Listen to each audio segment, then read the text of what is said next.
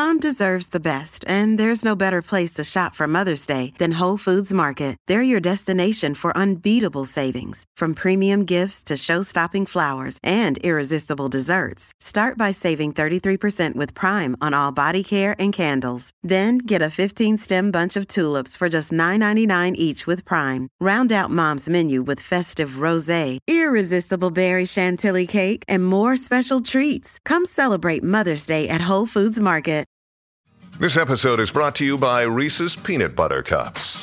In breaking news, leading scientists worldwide are conducting experiments to determine if Reese's Peanut Butter Cups are the perfect combination of peanut butter and chocolate. However, it appears the study was inconclusive, as the scientists couldn't help but eat all the Reese's. Because when you want something sweet, you can't do better than Reese's. Find Reese's now at a store near you.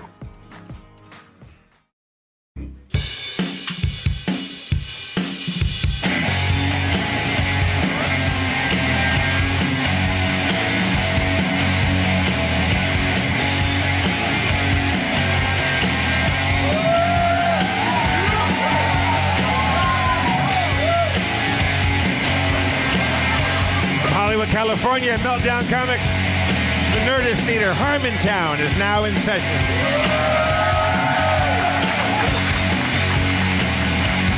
Spencer Crittenden, everybody. Spencer.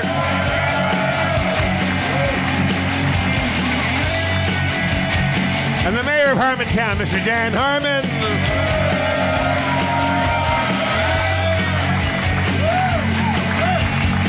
Thank you. Thank you very much. What's up, Dan?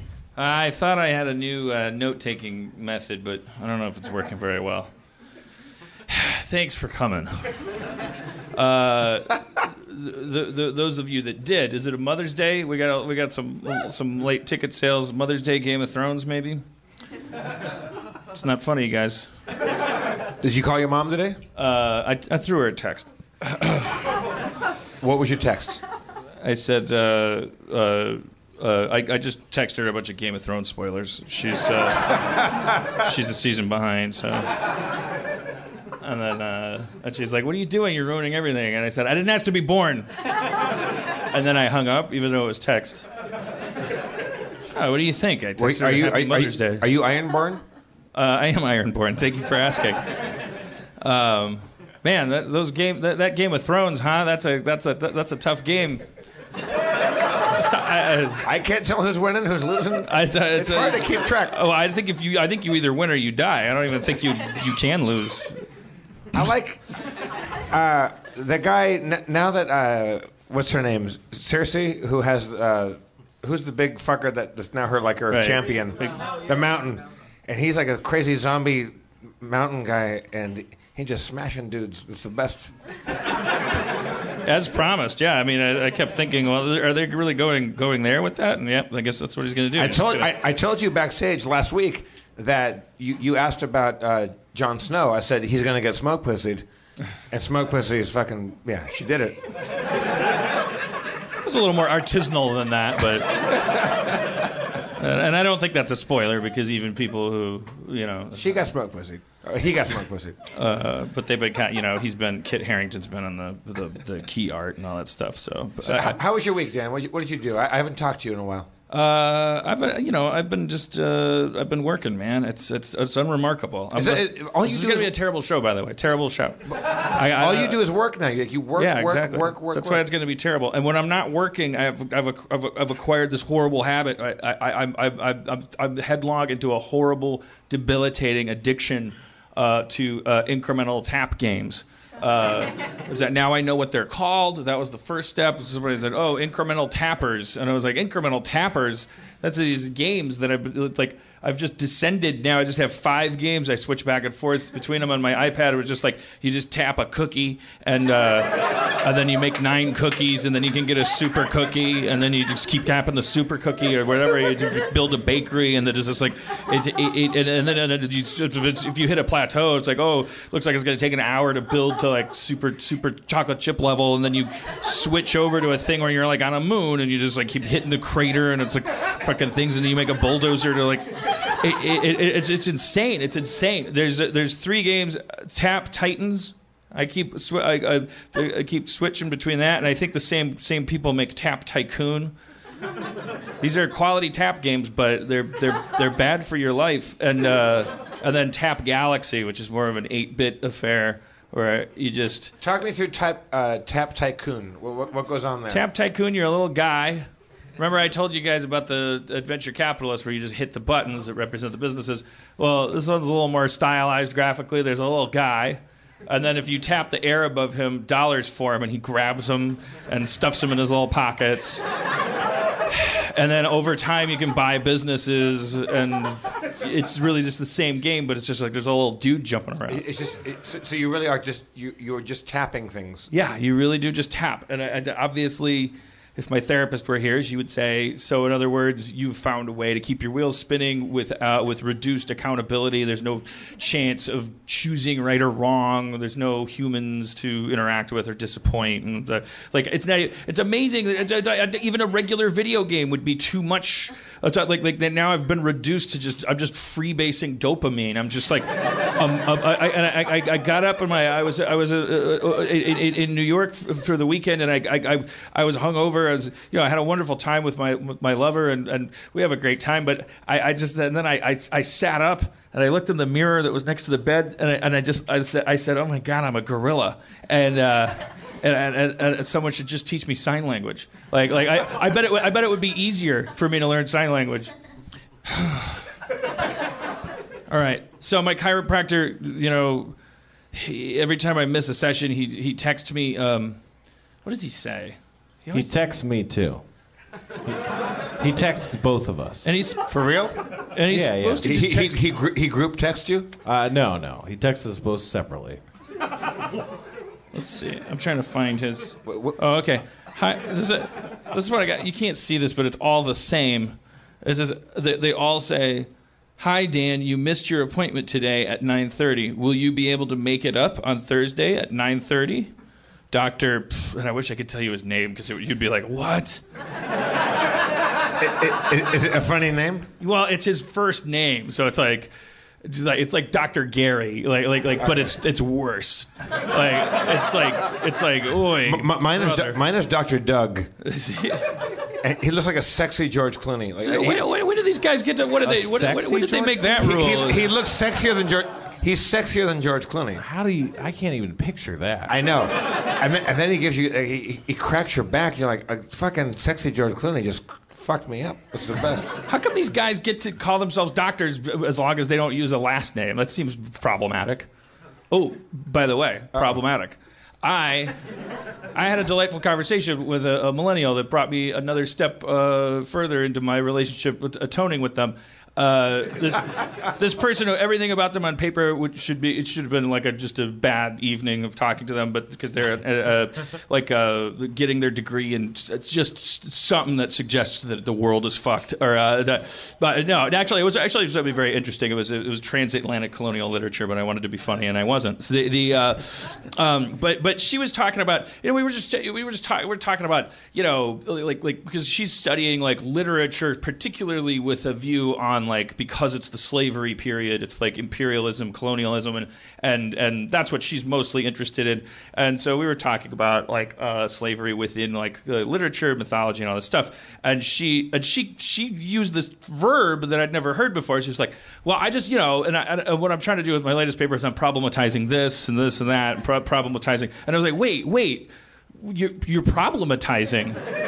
And she's like, yeah. And I'm like, wait, oh, shit. I got really excited because she, she, she and, I, and I said, I only ever hear the word problematic. And she's like, yeah, problematic. Problematizing is the act of making something problematic, is fi- fi- figuring out that it is. And I was like, yeah, but that's so much better. And she goes, I know, because it's something I do and not something that you're pointing at and saying that is something. I was like, yes, yes. God damn it. You could just smile and say, I love problematizing.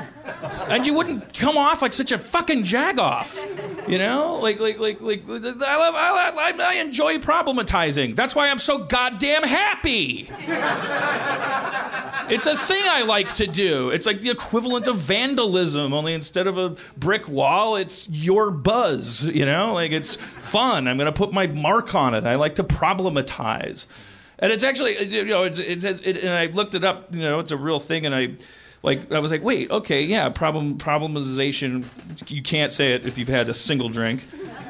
Um, but it's to consider the concrete or existential elements of a term, writing, opinion, ideology, identity, or person as challenges, problems, that invite people involved to transform those situations. It's a method of defamiliarization of common sense. See, that sounds punk rock and lateral and inventive and interesting. I think it's the. I think what we keep. Wait, so how, how do I problematize something? Like, like what, what, what, what does that mean? Well, like let's problematize Mother's Day. right. Like, like okay, well, like, like so- Finally.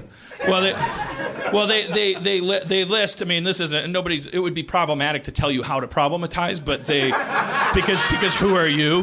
You know, uh, who's a, oh Wikipedia is telling me how to problematize. Um, but the the the sort of uh, process is sort of to ask the questions: Who is making this statement? For whom is he or she making it? Why is the statement being made here and now? Whom does this statement benefit? Whom does it harm? That's, a, that's a good way of, of, of picking something apart. I especially, especially though, what I really like is the invitation of people involved to transform something, and I think that's what gets left out a lot. I think that if you're like, so to problematize Mother's Day, it'd say like, you would have to ask like, well, who came up with Mother's Day? You know, that would require some research or a bunch of assumptions. Hallmark, right?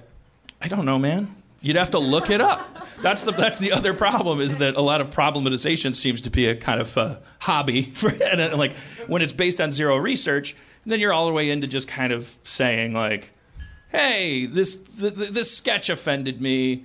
Like who who is making this sketch? Well, you're either going to say the writers, and then you got to get into all kinds of problematic like conversations about the you, was it a black writer? Was it a white writer? If it was like for instance like a sketch that was like the black news and it was pointing out that black people have a different point of view.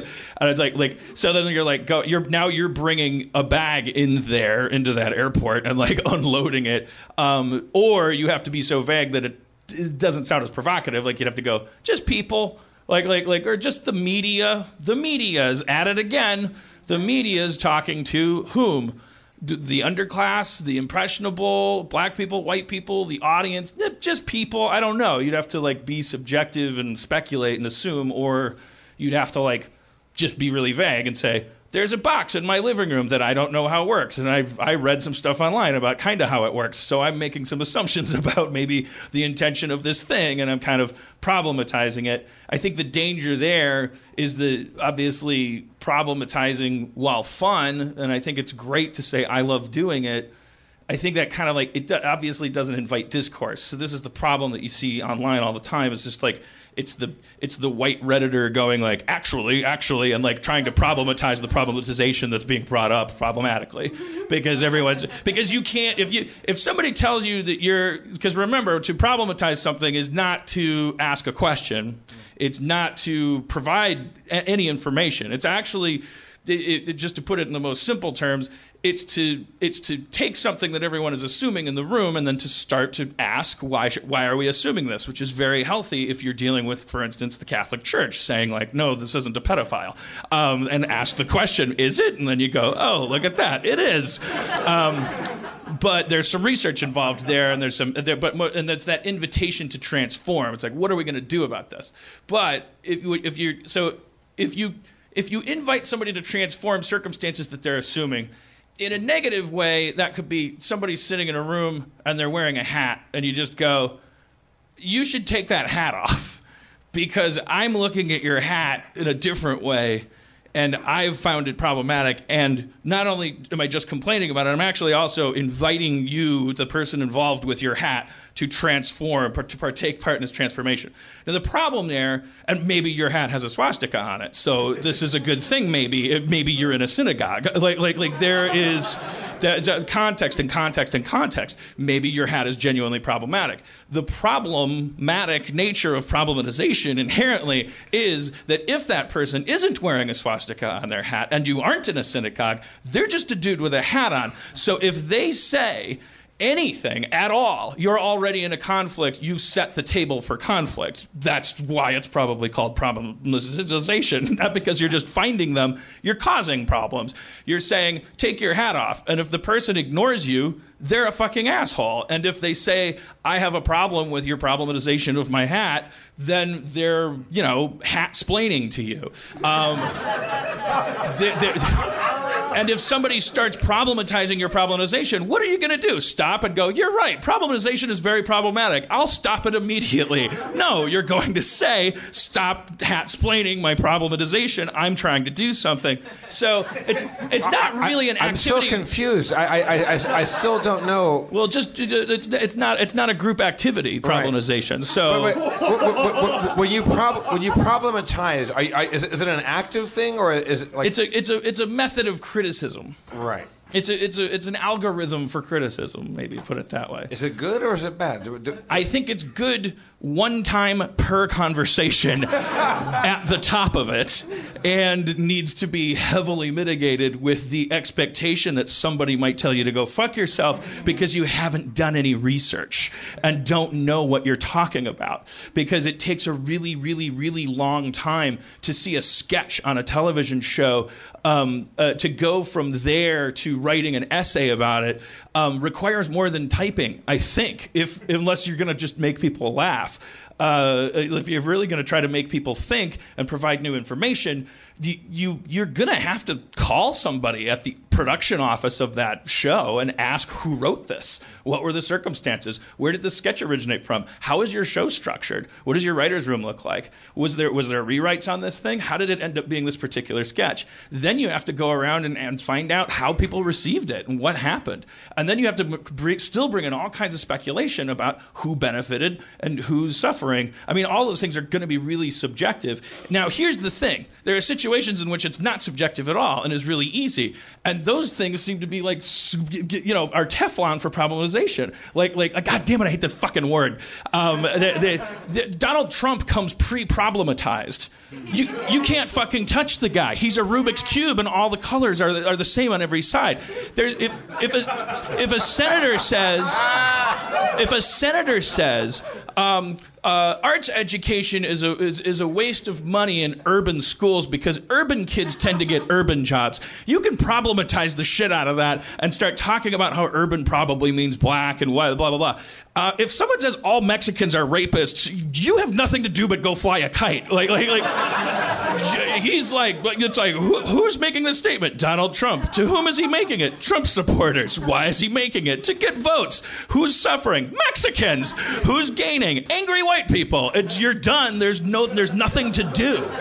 And the danger of that is that if we're addicted as a culture to problematizing as an activity, it might just be that we think that when we're done doing that, we're done doing everything. And that we don't then do what, you know, Woodward and Bernstein did, which is take down a fucking dude. Take him down. Look shit up in books. Go meet with people in parking garages. But, but how, how do you take somebody down who takes, he takes himself down constantly? Well, there's got to be shit that this guy. I mean, it's got to be all the worst. The guy is a pathological liar. I don't know.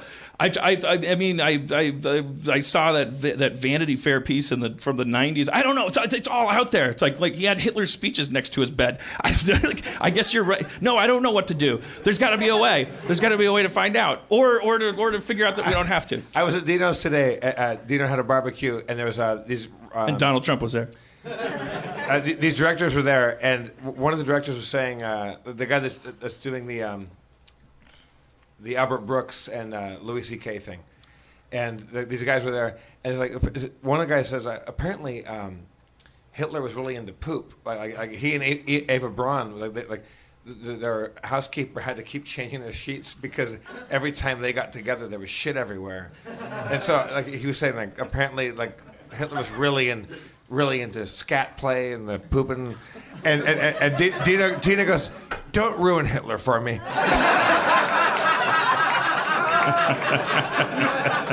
Meaning, don't dimensionalize him. Yeah, keep him Dracula for me. He's just like a character. It's like a like the- like the like the girl with the skunk hair and the Archies. Um, Hi- Hi- Hitler's here. He wants the band to fail. That's it. Don't, don't tell me when he goes home he has interesting things going on. Because we, we keep uh, we keep finding out that Hitler had a micro penis. He had, he had one testicle. Uh, he likes to poop on people. Like he, he was just a bad guy. Like it's, it's he, he what? He peed on his nephew. Says somebody in the crowd. Uh, uh, Is, is that verifiable evidence? It's, it's not verified, but it's a, it's a, it's a common rumor. He peed on his nephew.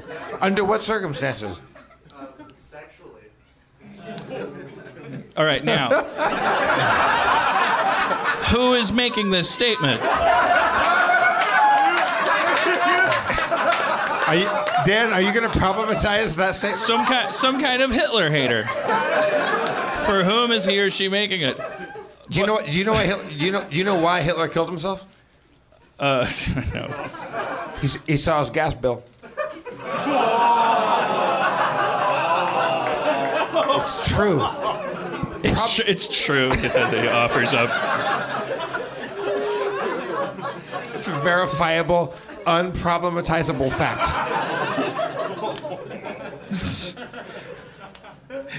I yeah. Well, I yeah. Whatever. I'm not gonna. That was a that was a bad Hitler joke. It's a great Hitler joke. Here's why, because it no, it takes the actual gas part and and and it kind of it trivializes it. That is problematic. So there. All right. Like the fun, like you know, like, like the funny Hitler jokes are like, oh, do you know why Hitler did? You know, you, you know why he didn't? He never drank. Why? He was an angry drunk. Yeah. Yeah. Like, See, not as funny as the gas one. well, I don't tell jokes very well, but but it's just like Hitler when you use Hitler as like an Abe Lincoln or a Dracula, like like like where it's just like, oh, you have to invite him in before he can come in. You know, like Hitler has those little rules. But then like the actual minutia of the extermination, and the, and, and then in addition to that, taking that and going like, oh, what a Monday. Um, all right. But with any joke, when you walk through this process, I don't know if this is a flowchart. Who is making the statement? Someone telling a joke. For who are they making it? An audience. Why is the statement being made? The person's trying to be funny. Who does it hurt? Who does it benefit? Anyone that laughs. Who does it hurt? Anyone that doesn't. I mean, that's kind of that's kind of been known for a while. It really, it's not going to get you anywhere either, is it? What's your, what's your current favorite joke? Or all problematization was like, who, who, who who's problematizing? Academics. For whom are they doing it? Academics. Why are they doing it here and now? For academia, possibly to justify the existence of academia. Who does that benefit? Academics. Who does it hurt? People who would otherwise maybe do shit.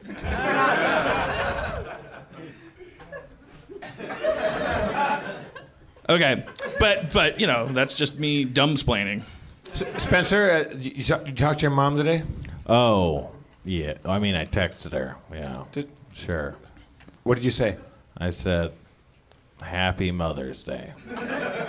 no, I don't know. She texted me a couple days ago, was like, oh, Am I going to see you on Mother's Day? It's just like one of these things where it's like, Oh, I guess I'm not going to text you for two or three days. so it's just like, I don't want that, man. I don't need that. You're, you're texting me. Am I going to see you texting me? And, you know, that's what I want to know. I don't want to know that. All, I, I don't know. It just sucks, man. It sucks. I hate my parents. I hate my family. I hate everything. It's no good. My grandpa's dead. He's fine. No, I mean he's dead, but he's fine. Like no one, it's fine. Was he fine before he was dead, or he's fine now that he is dead? He's fine now that he's dead. Yeah. So you, I don't you're not pals with your parents at all? No, no, they were, they were, uh, no, no, they, they, they were, uh, no, no. Yeah, no. Do you think there's, there's a day that you, you might be like come back around to be friends with them? I feel like these are the times that it would be happening, and I'm really going in the opposite direction. So, I mean, I got to figure that out if I want that to happen. what, what would have to happen for you to become friends with them? I don't know, man. It's just it's so much so it's all like nickel and dime shit, you know? It's not like some big falling out happened. It's just like this happens all the time and this happens all the time. And at the end of the day, it's like I don't want most of that. So I'm I'm I'm here. You know, that's why I'm here. I, I think like back in the old days when we first met you, that you felt like kind of responsible for their relationship and kind of like you, you're kind of a caretaker, right? Sure, yeah, I think I said is that is that still the case or no? No, I mean, well, my dad lives in Colombia. I mean, he probably has a girlfriend or something right now. He's he's taking care of himself, and my mom, she's like a hobo or something. She's uh she's like couch surfing and traveling and stuff. She doesn't have a stable residence, as far as I'm aware. So, I mean, who knows? Who knows, right? You know what my big thing with family is? Like, you don't like them. At some point, this, there was this syndrome that started happening where it was like, well, I haven't talked to these people in a while. And then it's like, now I'm 43, so they're getting long in the tooth. Like, we're getting to the point where, after a long life of like fruitfulness and tradition and stuff, you're supposed to like partake of this tragic like third act where it's like bittersweet, you know? Yeah. I don't want to even, you know, I don't. uh, Part part of me, like, just because of our kind of stigma against like, uh, you know, sickness and stuff. Like, I, I don't want to say certain words out loud because I'll sound like just the epitome of evil. But but like, I just have this like weird feeling about like like well, I don't even know these people at this point, and Yeah, I'm gonna totally. start now. Yeah. because now is a bad time to start. And it's like, and for what? For the benefits of family? Because I feel like I've been cruising without that just fine all this time, and you know, it's all it's all been good. So now I want to go into that morass just because uh, that's what happens on television. Like it seems dumb. and a little bit of a slight, right? If you didn't get like the whole like other side of it, where it's like your family means a lot to you. Throwing the ball in the yard, Thanksgiving times, AT and T wants you to be there. This holiday season, when the gravy's up and the stockings are out. Bring your nuzzles around the Christmas tree. It's like, like, like when it's really just more dysfunctional than that. You just kind of like then the, the then the, you're supposed to get that like the cable knit sweaters and the golden retrievers and the like ah dad that's a dad's gonna do his Chaplin impression again like like I, I, I love it when we come up to this cabin in the Hamptons uh, every every winter, and sure we have our problems. And remember when Gloria uh, smoked weed and we sent her to rehab, but now she's okay. Um, to, let- let- oh, the, the, the McClanahan clan keeps getting bigger and happier. Um, and, and then if you've got if you had all that, then then bring on the fucking diagnoses. And the uh oh, I gotta go away for the weekend. Meep beep. Like, I always wanted to do more. I know, but you did, Uncle Herman. but if Uncle Herman was like, you know, why get on board right before the meep meep? Yeah.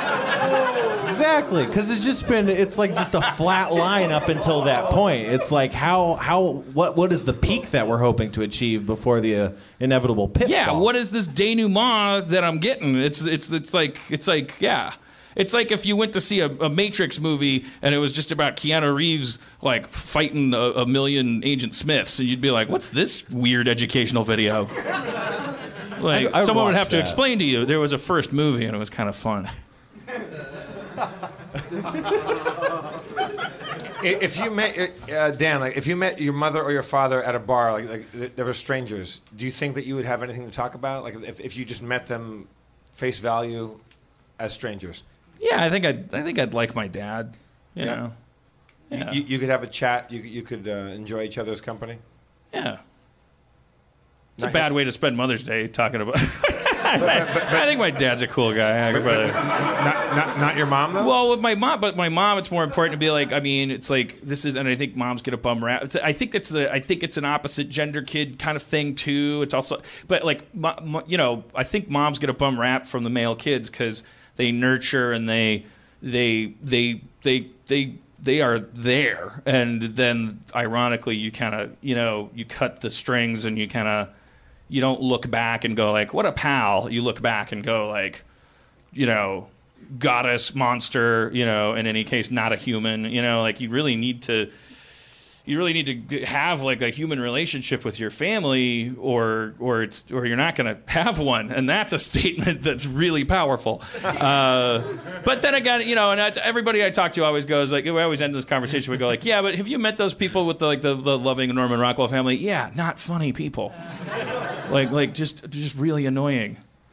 When your mom passes away, uh, what, what do you, do you feel like there'll be a loss? Like what, what like so- something will be subtracted from you? I think this is a bad day to say anything but yes Well, what? Like like, like Well, because wh- just in, on the off chance that she's like, well, it's Mother's Day, he'll probably say something about me. and then you're like, when she dies, will you feel anything? Hmm.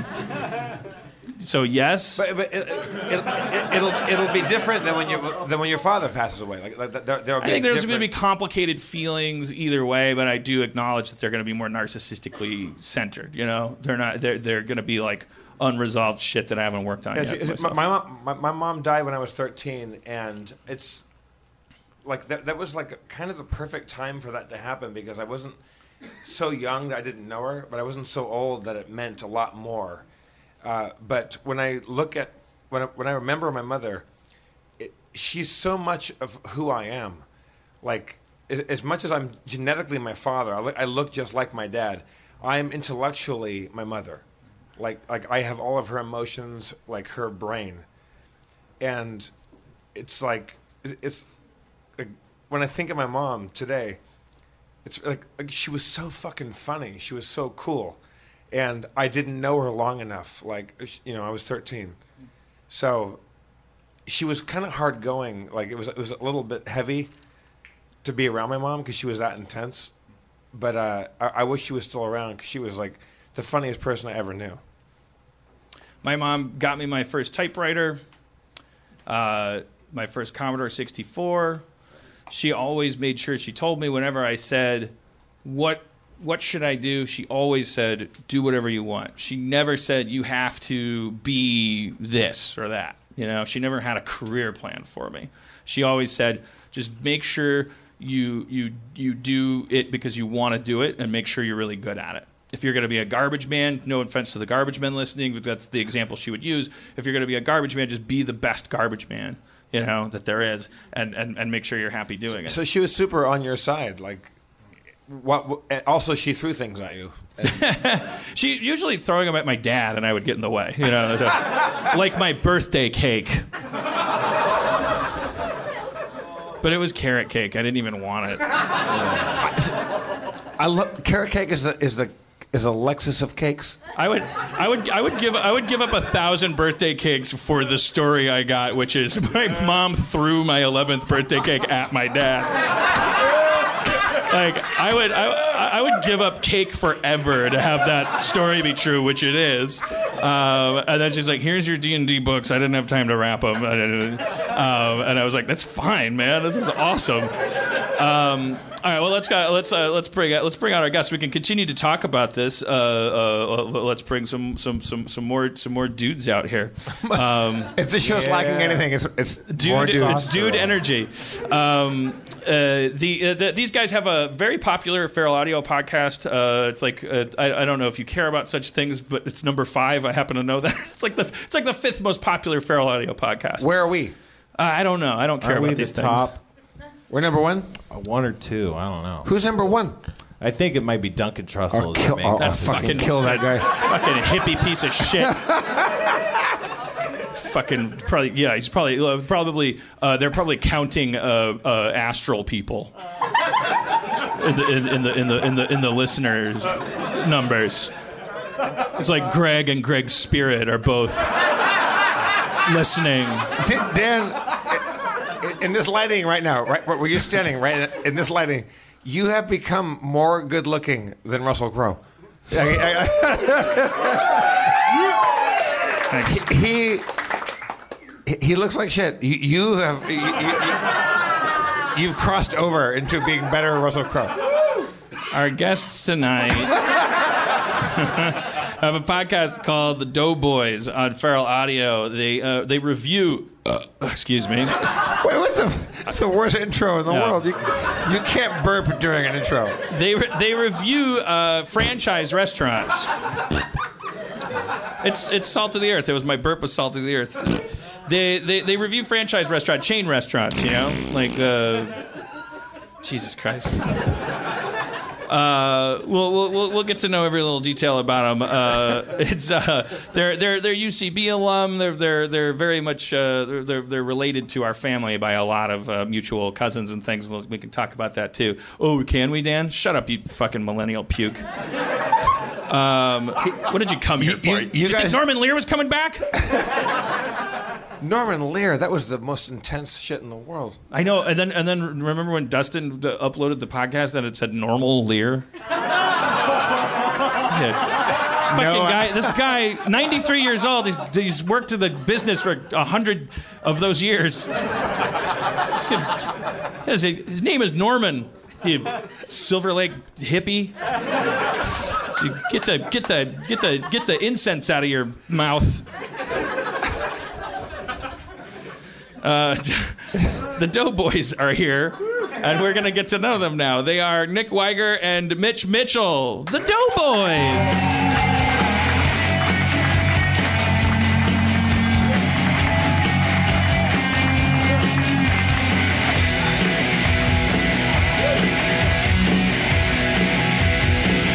That's uh, Mike Mitchell, right? Well, it, you go you go by Mitch. Though, I go right? by Mitch, yeah, so that's fine. We My- haven't established canonically what Mitch's name is. He goes by Mike, he goes by Michael, and he goes by Mitch. I'm fine with Well, all see, of I was trying to save work because it said uh, the information I got was it's Mike Mitchell. He goes by Mitch, and I was like, why am I going to share the genealogy?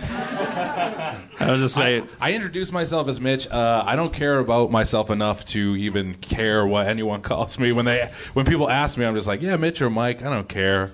I don't care what they say. It's fine with me, so long as I don't uh, like make anyone angry, which I think I'm doing right now, possibly.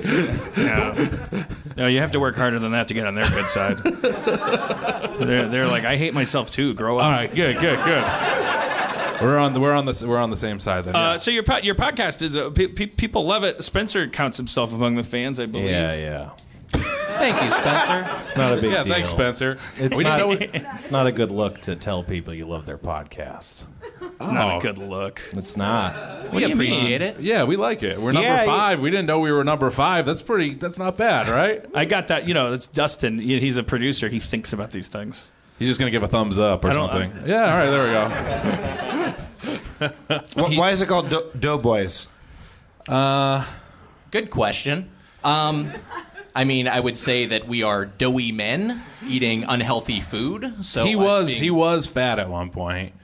I'm still like, yeah. I'm and I super remained fat. Oh, and I've never not got fat, but he was a fat guy at one point, and he's thin. You're a thin man now. I'd, I'd say I'm towards the slender side, but there's still a layer of pudding over everything. Like I'm not like I'm not like cut, you know. I'm in pretty good shape though. Yeah. I used to be a lot fatter. Yeah. Um, but no, it's it's an un- we live an unhealthy lifestyle. We both kind of have the diets of guys who are bulking up for an Academy Award winning role, and so and and so it's just like we're as far as a comment on that, Doughboys felt appropriate. The other one that a runner up was Sight of Guys. We almost went with that, and I think we made the right call. Yeah. I went dead silent. Uh, Are you, are, are you both under 30?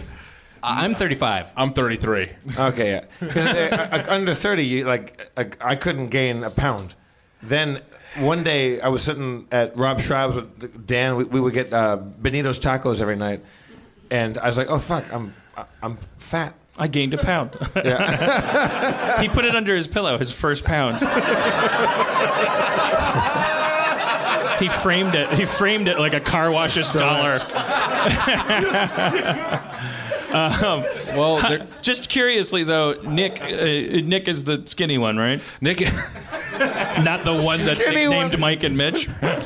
Nick is the skinny one, and there's a part of me that thinks that this is all like a seven style uh, plot by you to make me fucking fatter and fatter as time goes on. Do goes you think on. every time you wait? Well, so, so not to. I don't want to derail this too much, but uh, but but I'm just I am curious if you were fat and you got thin, Nick. What was there a method you used? Because a lot of my listeners are always always looking for a new technique. It's He told me his it's technique. tough. Yeah, I mean, like, I, I've been through my weight has yo-yoed a lot through my life. I was like a fat kid, and then I got skinny late in uh, like in early adulthood. When I was like 18, 19, I was like very thin, in the best shape of my life. Then I plumped up again throughout my 20s.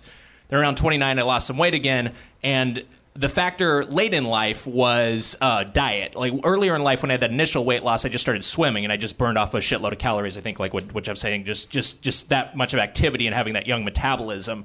But as I was older, I found that I had to restrict sugar and restrict uh, carbohydrate intake and just have a very strict sort of low carb ish diet. All right. But you're not doing that anymore. Do you guys actively? Do, when you, as I, I listened to a little bit of uh, one of your most recent podcasts, I picked the one that had my friend David Phillips on it. Oh yeah, love Um, Phillips. Phillips is a great guy. And uh, but I never got to the part where you actually started talking about the specific restaurant. Although at the top of the podcast episode, there's this very charming. Uh, uh, post Karina Longworth. Uh, is, that, is that a reference that sticks? No. Uh, the the the uh, very very academic, just like like dump of information about the restaurant you're going to be talking about. The, is Yeah, that, is that every episode? I have a little monologue I start each episode with that's kind of just loosely plagiarized from Wikipedia, um, but makes me sound and feel smart, so I like to say it. And sort of gives a little background on the restaurant, and then we fuck around for like 45 minutes, and then we finally get to the restaurant. and We talk about that for pretty much the balance of the episode. yeah, you give it a nice little autistic twist on it, and uh, people seem to enjoy it. Are you just drawing on memories of eating at these places, or do you do you ever have to study up? Mitch and I go uh, before each episode. The two of us go either together independently, sometimes with our guest, um, to the restaurant in, in question. So we always have a fresh perspective on whatever we're visiting, and sometimes that involves a, dri- a drive to Gardena to visit uh, Long John Silver's. That sucks. Um, and then some, in March, we I ate 18 cheeseburgers in March. Um, please, I'll take it. I have nothing else to. I love it. Wait, I- wait. You ate 18 burgers throughout the month of March, or you ate them in one day? Hey, no, God, no. 18 cheeseburgers throughout the month of March. that was not for the podcast, though. It was for the podcast. Uh, so it's it's it. What, what's your favorite burger in town, Mitch? So so this is we were ranking them and, and point of contention. and it's a point of contention because uh, I like Wendy's, he likes In and Out Burger, and then I voted in the final. I voted for uh, Shake Shack was what I voted for. Shake Shack. I've never, I don't think I've ever been there. It's good. It's really good. What is the? Uh, because I, I mean, it's important to note you guys aren't snarky about the whole thing. Like you're not you're not foodies that are bashing on these restaurants for being less than gourmet. You're actually partaking in the you know you're opening the hood of of a staple of our lives, which is like these giant corporate chains, and you're you're approaching them as if. As if you were talking about real food. where, where does that? Where does that? Where did that passion come from? Where did that passion come from? Har- Harmon, just go f- hang yourself. Where did that passion come from? You put no, you put a good twist on it because I feel like we just, I mean, we like all these restaurants and we want an Yeah. excuse to eat there every week. I feel like, and that was a big part of it. And then, uh, yeah. Well, did you get? Would, so when you guys go to right here, I mean, uh, uh, turning this into something about me. The the the what I, the, the big LA thing is. Um, there's there's a new restaurant every day, and there's another one closing. And if you wanted to, every day you could just like. And there are people who want to do this. In particular, I feel like it's an age thing. Like my younger friends are have no problem going let's go eat at this one place. I heard great things about it. And I always know that if you heard great things about it, that means I'm going to be sitting in doll furniture. Uh, elbow to elbow with strangers, um, uh, and, and and eating. You know, not to get all Tim Allen about it, but also the portions are going to be small and the and and weird, like for, in some deliberate way, some offhandedly fucking deliberate way. And whereas then there's just like, holy shit, can I go to Taylor's Steakhouse? I, I, I every time I go to Night and Market Song, you know, Night Plus Market Song, I'm always afraid I'm going to fall through the chair every time I go there. like I'm truly emba- like nervous and embarrassed I'm going to fall through the chair, but.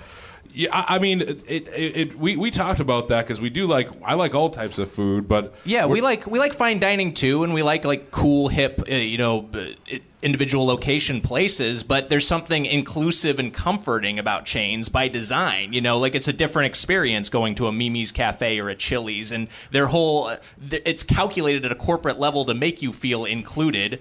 And I, I don't know. I mean, we wanted to celebrate that atmosphere and not like make fun of it because Right. it's something that Yeah. for a lot of people that's the only, uh, depending on where you live in the country, that's the only those are the only restaurants you have access to. Right. Well, that's interesting. The, the, so, in being connoisseurs of chains, so what are the things that you have concluded? What what connects all of them? You've done like 50 episodes of this, so there must be. Is there like overriding psychological principles at work in a successful chain restaurant? I'd say 100%. Like, uh, well, you, you, you're the smarter one of the two, so you go for it. When you say "make you feel included," I think is the phrase you used. Make Yeah. you feel included or invited. What did you say exactly? I said included. I'm not sure if that was the perfect word choice. But what do you? What, what, you elaborate on that? Well, it's just like uh, you know, there's. Uh, there's uh, when anytime you're at a restaurant, you're paying for the serv- You're paying for the food, but you're also paying for the service. You're paying for people to pretend like they're your servants for a little bit. And like I feel like the better chain restaurants, uh, fundamentally, that's what you're dealing with. You know, you're paying, paying for people to sort of dote on you and take care of your every need and act like uh, to pretend in this in this situation you're a higher status of them, but in the real world you might not be. You know, so I think the the effective. Uh, the effective chain restaurants kind of just have that experience. Uh, They just present it in a way that you would in in, in a, a good individual location restaurant. They franchise wide. They kind of have you. They they make you feel that way. And, and one restaurant we reviewed very highly. I'm this chain Hillstone. It goes by many names. Houston's you may know is most popularly. Yeah, Houston's is great. um, but I mean that's a place where just the the Dave level of service approved. the level of service is universally very high. In addition to the food quality. So I, yeah, I guess. Uh, I- See, I, I find Chili's like uh, reliable in an, Sure. air, in an airport. Where air, air, airports is kind of a That's no, their slogan. I- I- it's its own thing. like it's it's it's a no man's land in, uh, in an That- airport. that- that- that- that- that- I've, I've never. That's that's an interesting from from a class perspective. It's like, it's we, you're talking about a middle class thing, like and going out to dinner being not something you do every night, possibly doing it with your family and loved ones. And there is like I guess that, that there is something interesting about that, like. They create little worlds as if it's part dinner, part vacation. Uh, like you've, you've come to islands. You've had a, have a tropical doppeldy doopy doo. You know, they and they they have like they have like little sayings and they have little and they have outfits and they have a the whole theme thing. And I just realized that that's not. I don't know what I ever thought that was. I I hadn't problematized it yet. I hadn't I, I, I, I hadn't looked at it like like like like and asked myself. I just felt like that was just. I, I, I but but that's what they're trying to do is they're trying to they're they're competing over dollars that are harder earned than to than to say like like they're they're like dollars that are like holy shit I I almost died uh, like like like like like typing uh, for this dollar. Like, like my bones are sticking out of my fingertips and I'm and I and I, I want to make sure I get treated right. And so that you know that's like the the, the, the big giant parking lots with the big blinking signs that say like look there's plenty of room here. There's a runway. Yeah, I, I- feel like, and I, especially now, there's there's that thing of there's there's two there's two things at play too that I feel like that kind of uh, will, will separate the good from the bad, and it's it's the the quality being good across like all the restaurants. If you can like keep a standard of quality in in Los Angeles and then somewhere in Wyoming, like everywhere you go, it feels like kind of the same level of food, then that's like a, and then, and then the chains that have failed have been ones that are that kind of like you go to a different place and it'll be good and then it will be bad,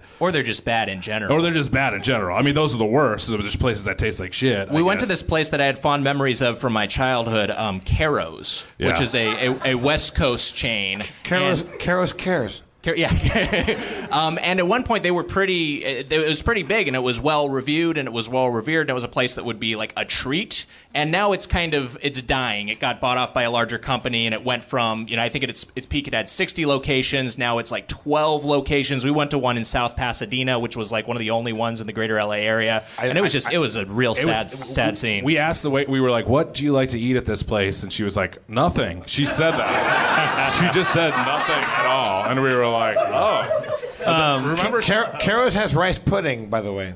Uh, n- nobody has rice pudding. You, Yeah. you, can- you can get a rice pudding at Carrows.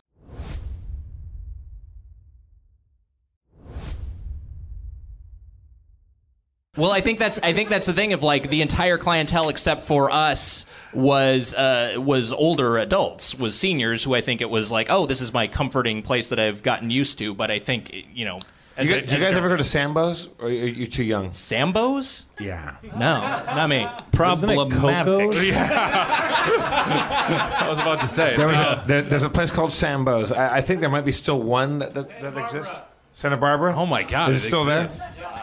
And They maintain that's why it's called Sambo's. it's short for Santa Barbara. We know better from the logo.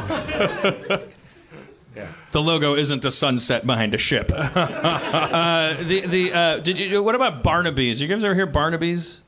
Oh, I've, no, we, have you heard of Barnaby's? Where is Barnaby's? Where, Barnaby's was, located? a, I I mean, it was a place. uh, When I was a kid, I thought there was only one Barnaby's. That's the other thing. When you're a kid, you grow up, uh, whatever. But, but, but that's the thing. When you're a kid, you just trying to kill myself. Um, just want to. I want. I want. I want to kill myself just so I can go to hell and and have everyone there tell me to kill myself. Man, we would love to have you on the podcast because we talk like we talk about fast food, but like seventy percent of it is talking about killing ourselves. Yeah, if there isn't a death wish behind a podcast dedicated to reviewing chain restaurant food, then I guess you'd have to go to the Philip Morris happy hour. I don't know. we, um, we, we talk about it on the podcast, and then we get done with the podcast, and we text each other about how we want to kill ourselves. Like, never stops happening. By the way, for you 16 year olds listening, that is a sport among us, those of us over 30. We're professionals. Don't do it. If you if you if you have conflicted feelings, talk to somebody that's not the same thing. It's not the same thing that you're feeling. Just hang in there and talk to somebody. All right.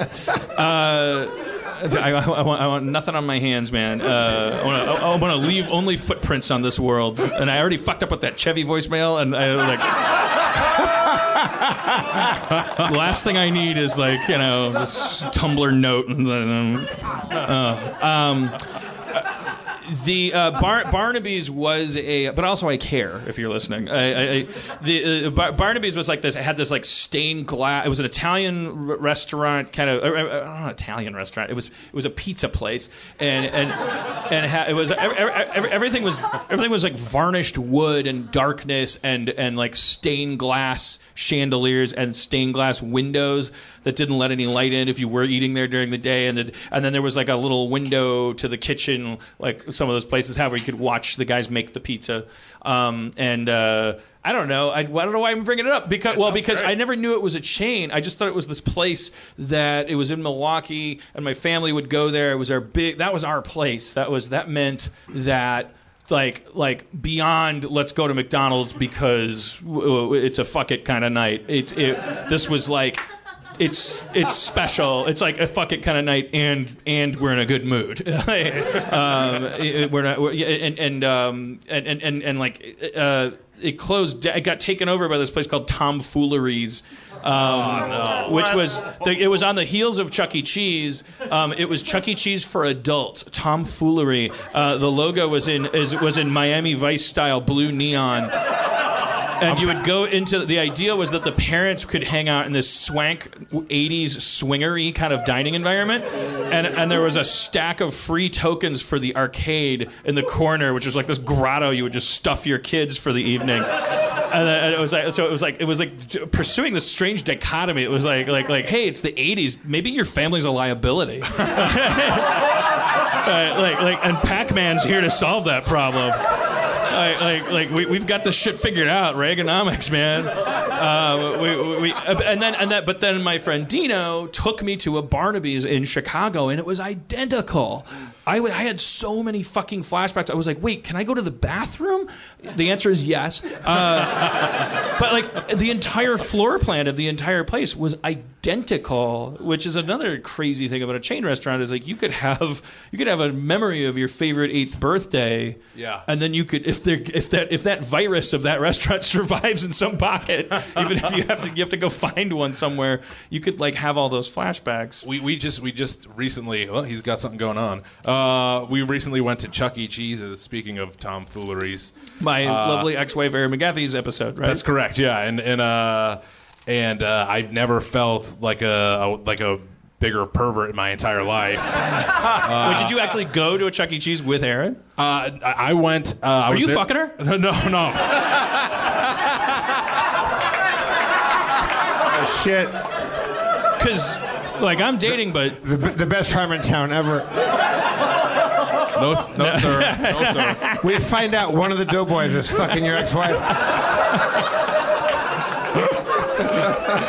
and that that's how you do it, Chuck E. Cheese. I mean, if, if you're gonna fuck someone's ex-wife, take him to Chuck E. Cheese. I'm sorry, I'm, I'm derailing you to a certain extent. I, uh, are are there still Chuck E. Cheeses?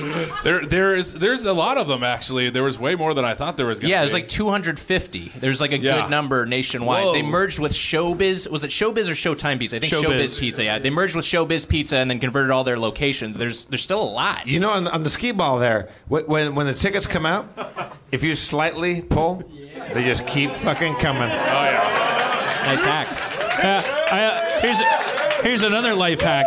Uh, if you're 11 years old in the 80s uh, uh, and you don't get invited to a Chuck E. Cheese birthday party, you fucking like you're you're just you're off the grid, unpopular. You, you, you become a show creator later on in life. I know. I never. It was like, oh, Steve's having a Chuck E. Cheese birthday. But it was like there were no, there was no discretion because those parties were just like, just tell basically everybody to come. It's not, it's not like people were buying their pizza. It was like a, it was like a midwestern thing. It was like, just show up. Just they just who- didn't want me there. Who did? They didn't want me in a public place.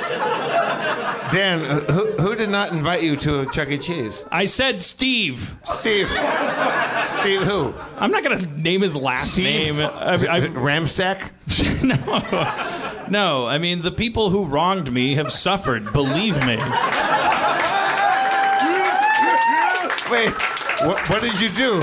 I didn't do shit. I'm God's hammer, N word. Uh, karma just happens. So, so, sometimes you have the pleasure of, of, of, of, feeling God hammering people using you as the hammer. They- You know, actu- that's what Facebook's about, actually, right? like, you, you feel that nature actually has like tortured them, or they, they actually got their comeuppance? Uh, I don't know. Do you think their goal was to like uh, just keep loving football, and was that supposed to make them like really happy, or I mean, d- d- did something terrible happen to that person? I don't say there's no burnt houses or anything on their Facebook profiles, but I check in and I go like, yeah, Yeah. told you, told you baseball was dumb. I don't post that on their page, but I say it to myself and I masturbate, Well- cry, and fall asleep. And I don't come a lot. I come desperate, sad little droplets. Well, after hearing this, uh, just to be clear, Nick and I don't fuck at all. Um, uh, we don't fuck anything. Um, but uh, we went. We went to. I went to Chuck E. Cheese by myself, and then uh, a friend. Uh, For those of you who aren't video subscribers, uh, The, the, the crowd gasped. Mi- Mitch, Mitch isn't Mitch isn't a guy you hope as a parent to see at a Chuck E. Cheese by himself. You'd rather see him there with a kid and a baby Bjorn. a friend, a friend, a grown adult friend joined me, a man, uh, and uh, It's, and getting, we. it's, it's getting worse. If he if he looked like Stanley Tucci, it just makes it worse. I mean, it's just like like you have like an accomplice. It was uh, it was not good. We sat uh, by the stage, uh, and uh, he wanted he was like in, intent on playing skee ball afterwards, and I was like, please, we. I was sweating. I was like, we need to get out of here as fast as possible. But we played a little skee ball. Uh, it's one it's one of those virus restaurants that you were talking about, like a virus chain where it's it's you're like, oh, I remember some of this, but it's not. Nothing is right here. Like nothing feels right about it. I have the strangest, most specific memory. I went to I went to Showbiz before it was Chuck E. Cheese uh, one time, and I think it was because my parents got so used to me coming home kind of like sad and then dragging it out of me that Steve didn't invite me to his fucking gala again. Um, so at one point they actually took me to showbiz, just my parents and me, and uh, and we sat in the back room and there's a there was a Billy Bob the Bear and he sang songs and stuff. I think I've talked about this on the podcast before because I remember it straight. I was probably 12 years old, 11, uh, and they they did this like letters section. They would sing songs, the animatronic band, and then they did a letter like a, like oh here's here's letters, and then one of the letters they read was from a kid who said, Billy Bob, how come when you're on stage you have bare feet? Uh, uh, with no shoes on, and when you're wandering around the arcade, you have sneakers on. Uh, why would they include that? Like, talk about like a weird shame, like fraud complex, like, and just like like like a telltale heart, like like, like they're like they, we have to address this. Um, and, then, and, and and and Billy Bob said said, said animatronic robot bear answered the question that the kid posed and said, "Well, the thing is." When I'm up here on stage, I don't want to fall off the stage, so my bear toe claws uh, help me keep balance up here. But but when I'm walking around there while you're e- eating your food, no one wants to see my toenails out there. Um, meanwhile, you're eating pizza and listening to him talking about his toenails, and it's gross. So mission ac- not accomplished. And and, and, and then and then they, and then they moved on. That's my memory of Showbiz Pizza Place was was just this weird like over piping. Like don't if if it's if sometimes if it's broke, don't fix it. I, I feel like uh, you can't hear any of that stuff anymore because it's just like the whirring of like uh, 20 year old robots is all you can hear now. It's just like the stirring of the robots and the flapping of their eyelids and stuff. It's very off putting. You, There must be a thing. So it must be at this point. There there must be a heavy like like the pie chart of their um, customer base. A lot, a big slice of it must be nostalgic adults coming in to relive a childhood memory who don't have kids with them. Based on my, uh, uh, me and Mitch's uh, anecdotal experience, I would say that's a very small slice. Okay. It feels like they're mostly families, and if you're uh, adults alone without kids, you're drawing eyeballs for being very, very. Yeah, it, I, I don't know. I don't know how much of the nostalgia crowd it's attracting. Uh, among people who don't have kids, maybe people who take their kids are like, "Oh, there's a place I used to go to It's as like a kid." you know, to. So so if you are uh, over thirty and you do want to take a nostalgic trip back to an animatronic themed pizza place, take a kid. well, maybe one you know, uh, whatever. Just find a kid and have them with you so that the other parents can be comfortable. We were, we But were le- afraid we were going to get stopped. But leave with a different kid. well, they have they have controls in They have place for that. controls. Yeah, they have checks and they have their checks and Well, yeah, the ball pit, man, tells no tales. the ball pit tells no tales. It's like the pig pen in Deadwood. Cocksucker. Sergeant. Just take him, to the, take him to the ball pit. When you get in there, there's like an airlock system, and you have to like wait in a in a cattle crate, and they come over and give you wristbands that are color coordinated so that they know that you're leaving with the correct children. Oh, God. Yeah, it's really really crazy. Wow. I mean, th- that represents some actual crimes. Yeah. Like, Yeah. like, uh, They used Well, it to have a represents some hand actual- stamp. They used to have this hand stamp. It was like ultraviolet, you know, and so there'd be a letter on it. But then I think they realized you could just like buy those stamps, and that's why they do wristbands. I don't know. This is a rabbit it's, hole. ma- it's making it so hard for me to go and just steal children from Chuck E. Cheese.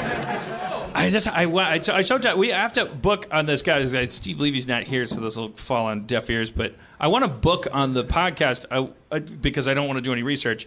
Uh, I want to know like is the actual like what the hell i- i- i- is there is is it what it uh, what what is is there more terrible things happening to children per capita? Oh no. The, or, or, or, or is this like a weird? What weird guest? What guest is going to solve that problem for you? a, a, a, a, so a social child worker, molester? uh, Janet Jackson.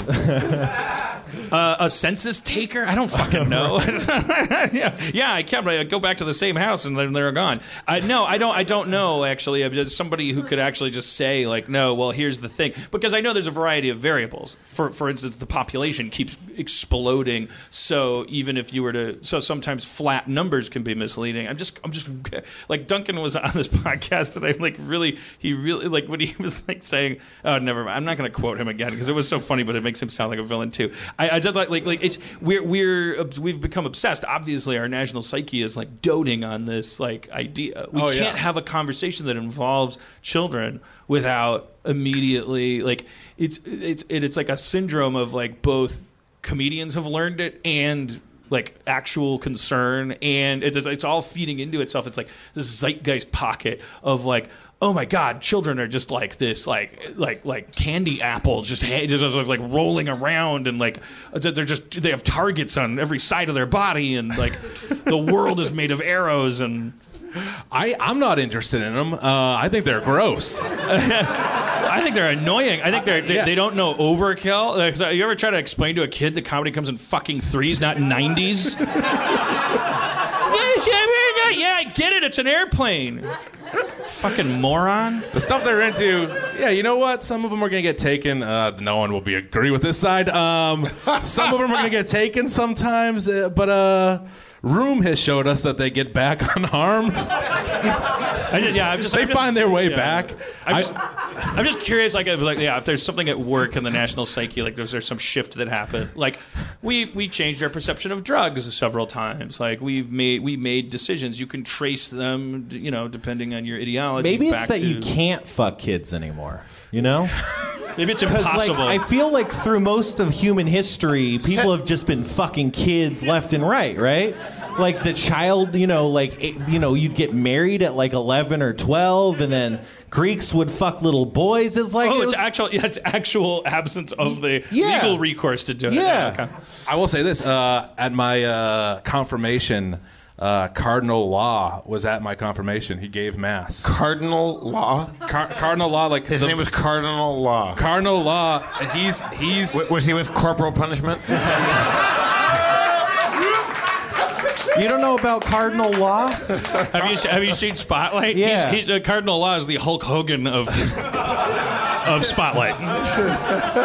He's, uh, yeah, he's Cardinal Law. For real. That's amazing. Go on. He's he w- yeah no he, the villain of Spotlight was uh gave the mass at my confirmation Wow. and he uh he he asked a question uh, which I guess my godfather said it was a very easy question and he pointed to me and I didn't know the answer and the whole church laughed so uh so I feel like I got him in some sort of way you know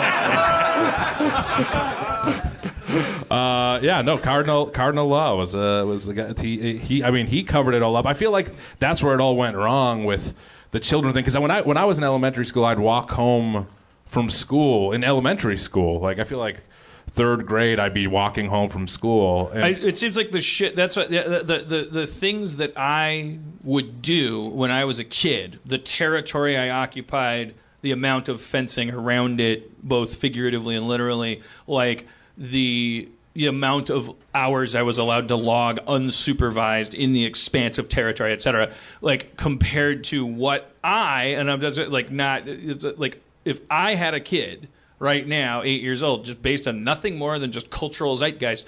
The, the, the disparity between where wh- what I would let that kid do versus what I did when I was a kid is so vast. It makes me ask the question: Is also the environment actually is the disparity actually there? yeah, I would guess it's actually. I, I, am I'm guessing this is He based on nothing. No, but I'm guessing that it's both gotten uh, less dangerous for kids, but we've gotten more awareness of it. The And internet. they're- it. Yeah, the internet. Ruins It's everything. all, lo- all local news is national news now. So every horrific, uh, you know, horrific crime that occurs or horrific accident that, that happens with a with a kid in a car seat, you hear about, and it, it just feeds that national yeah, our paranoia. grim fascination with Yeah. with you know not because we're bad people, but because we're good people, probably at heart. Like we want to, you know, it's like the things that are going to pop and sizzle off of a big frying pan full of grease called the internet are stories about innocence. You know, get, getting getting hurt. You know. Oh this- yeah. I read a I- I read a fucking long ass piece. I don't know why I do this to myself, but I read really long like true crime pieces, and I read a long piece of just about kids who were trapped in hot cars. And I, there was like there's this this one part that stick that stuck with me. It may it'll probably stick with you now, so I apologize. But um, there was a, they'd asked a detective what was the worst thing they'd ever seen involving one of these cases. I've heard this before. Should I not share this? Should I not? I No, won't share I- it. You guys we're, will we're, share we're all, we're all I'll share it. no. Okay. It's it's it's part of our media watchdog segment. Okay. We're all good people. Every- for wanting to everybody, bu- buckle your holy shit belts. There, there, what, what was the worst thing you ever saw investigating one of these uh, these cases? And I remember it said the detective took a pause to gather themselves. You don't have to Um, include that part. Yeah. there was a little girl uh, who was two who was trapped in a car. It was 100 degrees, and when they found her, she was dead, and she had torn all her hair out of her head. Well, That's you've been our show, guys. Thanks for, thanks for coming. Holy smoke. Just a nightmare. Just a there, nightmare. there was a, a, a in the uh, oh God. I think New- New Yorker magazine, uh, a LAPD homicide detective was asked. Uh, they they found uh, like a couple dead bodies up in Angeles National Forest, and like they, they had been there for you know many years, and a reporter asked the detective, "How many people do you think are buried out here?" And he said, "If I asked every body buried in national like A- Angeles National Forest to stand up, it would look like Venice Beach." It's like it's like that's where you that's where you go to bury people. So like when you when you're driving by on the two freeway and you They'd see, all, you- they'd all be silver robots. they, they- they all have roller skates. they, they all have boom, boom boxes on their shoulders. The amount of caricature art.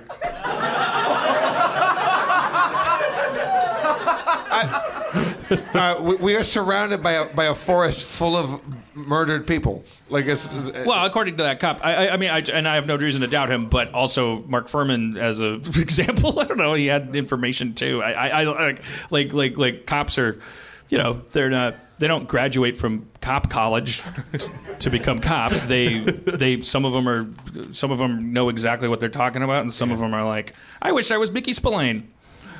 He was a hard-boiled, like, kind of writer. Uh, also a, a, another He's another also one of Miller Lite's All Stars. An- another LAPD cop said that there's probably more dead bodies between us and Catalina right now because if you want to really kill somebody, have a boat. Yeah, man. Don't, Dave, don't yoop that. That's it. That was the wrong time to yoop. That's it. Uh, that's how you do it. All right. I uh, But your Guys, we but should- your we- podcast is about food. We should, we should all, let's all kill someone tonight and find out who wins. By the way, I thought, where's my clock? I'm flying blind here, man. Yeah. Doesn't work anymore. Oh my god. the cops in Quincy. That, It's 912. You see? God damn it. Ah. Ah. I'll explain later. We, we finally forgot. oh no! Oh, I get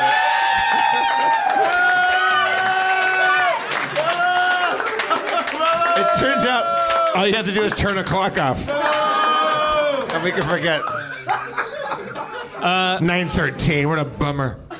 Of the thoughts swirling in my head are I'm gonna I'm gonna uh, you know there's a good chance what I'm about to do will ruin an, uh, an episode as you know Zip. but let, let, us just I'm gonna wing it uh, because of the uh, we, we we're, we're overrepresented on, on one side. I'll ask for a female volunteer or or or someone someone who uh, uh, c- compartmentalizes as such. Uh, the uh, uh, and and uh, what I a- anybody who has uh, a relationship, positive, negative, anything noteworthy that they're willing to share their relationship about their mother. Uh, all right, we had a hand go up pretty quickly here. Have- Come join us. Come up.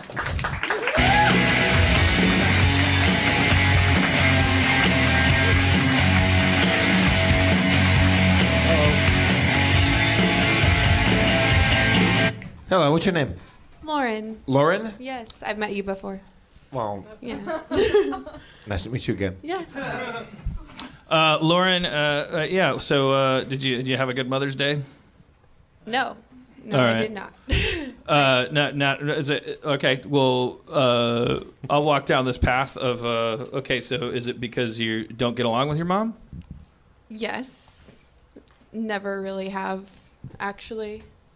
So it's never been a good Mother's Day. She's always found a way out of it by either getting mad at us, my brother and I, uh, or canceling Mother's Day. Like today, I was going to plan to take her to Monterey because that's where her mother is scattered. And she's always, she was never there when her mother got scattered. So I wanted to take her there to be with her mom.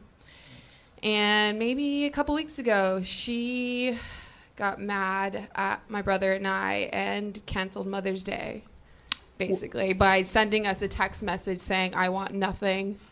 Don't do anything for me. This is like a, a, refreshingly not to call your problems refreshing, but mm, so effervescent and delicious. Uh, but like typically somebody I mean like like I'm like you're you're so you're somebody that's like like your your mom your mom ruins Mother's Day by saying I don't want anything. Like it's like like uh, this is a generational thing maybe or no, not to dismiss it. It's very personal. Okay, uh, I just think it's that, it's neat. It's neat because w- w- with my mom the problem is like oh shit, what am I supposed to? I don't know. Um, and with your mom, you're saying like why am I commenting on it? How am I helping? Um, uh, uh, let's let's get let's get to the to the to the root of this. Uh, so your your mom is how old? She's 51. So you're a youngster. I am a youngster. Did she have you very young? Uh, I don't remember, or I don't know. I mean, I'm 25, so 25 years ago. Okay. Um, yeah. So well, so you're at the age where your mom had you, is what Oh. it sounds like. I'm no Didn't notice mathematician, but till Does she live in town or is she, is she out of state? She just moved. We I just moved out. Yeah. So she just So moved. you're trying to reach out to her and say, "Let's hang out. Let's go. Let's go be in Monterey." that's that's Monterey Mike. so you, you reached out to your mom and she was like, she, she she didn't want any part of that. I didn't even get to tell her that that's what I was gonna do for her. She Do you think if if you told her that she'd be open to that or no? No. Well, because she said a couple weeks ago. Could you tell? Are you comfortable talking about that event? What what was the conflict that resulted in your mom canceling Mother's Day weeks in advance? To be honest, I always uh, forget why. It's kind of weird. It's like an ongoing thing. I could do. I could breathe wrong. I could come home at a wrong time. I could uh, do one little thing wrong, and it's just a constant cycle. It's always been like that. You say come home. Do you live with her? I used to live with her. Yeah. Um, what what about other holidays? Is there also Christmas is canceled. Mother's Day is canceled. Wait, and- from today, just from today? just from today, yeah. Uh, no, it's it's a constant uh, thing. It's never happy. it's I- always. I have been finding ways to spend holidays with other families. was that always the case th- throughout your childhood? Yes. It- what do you think that's about for her? Um, I know she says she likes to say that she's not appreciated, and I, my brother and I have done our best, but we come from divorced parents where it wasn't pretty, and it was a weird custody agreement, and we got tossed back and forth between our parents, and it was never kind of it was a very unstable environment. So that plus I also know things were triggered by like her upbringing. She wasn't very friendly with her mother and it's a constant looks like it's been a cycle for years. So it sounds like yeah. I mean, like with like trauma gets handed down. She, she's uh, not to speculate in either direction, like judging her or or or forgiving her, but just like from what I'm learning in therapy, like one might speculate that these holidays represent like the opportunity for crisis, um, and that she's ironically trying to shut them down, thinking that that's going to solve the problem. But of Yeah. course, she's creating new. She's just doing it again. Yeah, that's exactly what I hear in therapy as well. that she's that she's like she's like shutting off. She's like, oh, uh, yeah, I don't want to have a heart attack, so I'll shut off all blood to my heart. You know, like, uh, that way I'll be perfectly immortal forever. Um, and and so like you're you're able to know that, but like like like it's like like how do you so and yet you're not going to do that when you have kids. Are you going to have kids? I'm going to have kids one day, maybe. I don't know. That's you're going to have them tonight. Tonight. Let's spin the wheel. That's the Harmontown guarantee.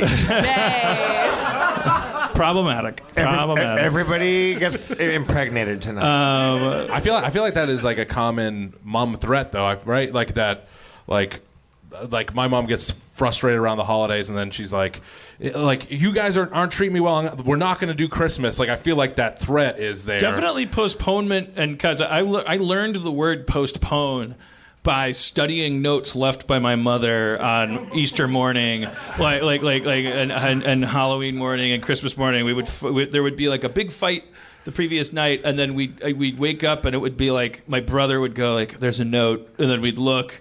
And it would say Easter has been postponed, and, and I remember that learning that word because by going over it with my brother, and going, does that mean Easter never will happen, or or does it mean it'll happen later? And he's like, I don't, I don't, I think it means it'll happen later.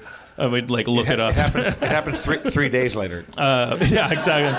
Uh, but uh, like, like, like, so, so, yeah. Holiday, holiday control. Yeah. Uh, in, in, in the parental, I don't want to, I don't want to draw analogies that are going to offend anybody, but like, like, like, like young women who have uh, eating disorders. It's like, like, like you're out of control. of Everything in your life. There's no, there's no threshold to fucking like like accomplish anything like like like that feels like like change and and like the, the like a default place of like oh well I can I can eat or not eat for lunch you know am I going to eat less or all these things like and it kind of spirals into this syndrome of like oh that makes me feel comfortable that I'm out of control. I wonder if like, like her mo- emotional intake what am I doing? What is it, like, like I'm not a therapist what am I doing? I, I was like like like what, what my, my point what, what is my point? How, how, do, how do we turn this into show? Um, uh, uh, I was I was I was I was thinking, looking down the line, that we had a couple of uh, improv trained guys. No, I loved what you were saying. I mean, I agree with you. It, it, it does feel like that kind of like a common threat, and it, it, it comes from a place of my mom not wanting to deal with it. Maybe it comes from a good place or something like that. Well, I'm that. sure, like she's she implies, like I'm sh- she's heard that from her therapist already. Like Yeah. it's it's been dimensionalized and personified. She gets it. Yeah. Now, Lau- Lauren, like, uh, let's say you had a, a, a kid, you know, a boy or girl. Let's say, let's say you had two. Let's say you had one of each. Do you think that you would pass any of that on of, your your mother's like hang-ups? Do- you think that you would be able to not do that, or do you think you inherit that too? I that's why I'm in therapy mm-hmm. for my parent. My parents passed down these traits to me, and my therapist and I are trying to break those before I get into a relationship or have kids. So I know like that I'm not going to pass those traits on, and hopefully I have more of a healthier relationship with my future whoever or my future kids. Can you tell us like what the language your therapist is using, like encircling this area? Like, what are the, some of the tools or things that you've learned? Any, anything that's caused like an epiphany about it that you, that sticks out? As like like just like in talking about your mom in therapy and her relationship with these holidays and canceling them and stuff has your therapist said anything that where you're like oh i remember this it's Oh, like she likes to tell me like when your mom gets into her screaming fits and things, just kind of stay calm and because normally I would fight back. I would argue back with her and say like that's not fair or whatever. You don't understand. Uh, just would stay calm and like just say like okay, mom, okay, Right. mom, okay. and you should do that why because does your therapist have a theory about what your mom's doing and then how it's going to play it itself out Uh, it's her attention grabbing. She's trying to get grab attention because she didn't have attention when she was younger. Oh. So but that, that, that's a weird i mean I, it's like like not that something being weird means it doesn't exist i mean look at flamingo's knees but but but the the the episode title. I, I lifted that from Oh God, uh, the movie Oh God.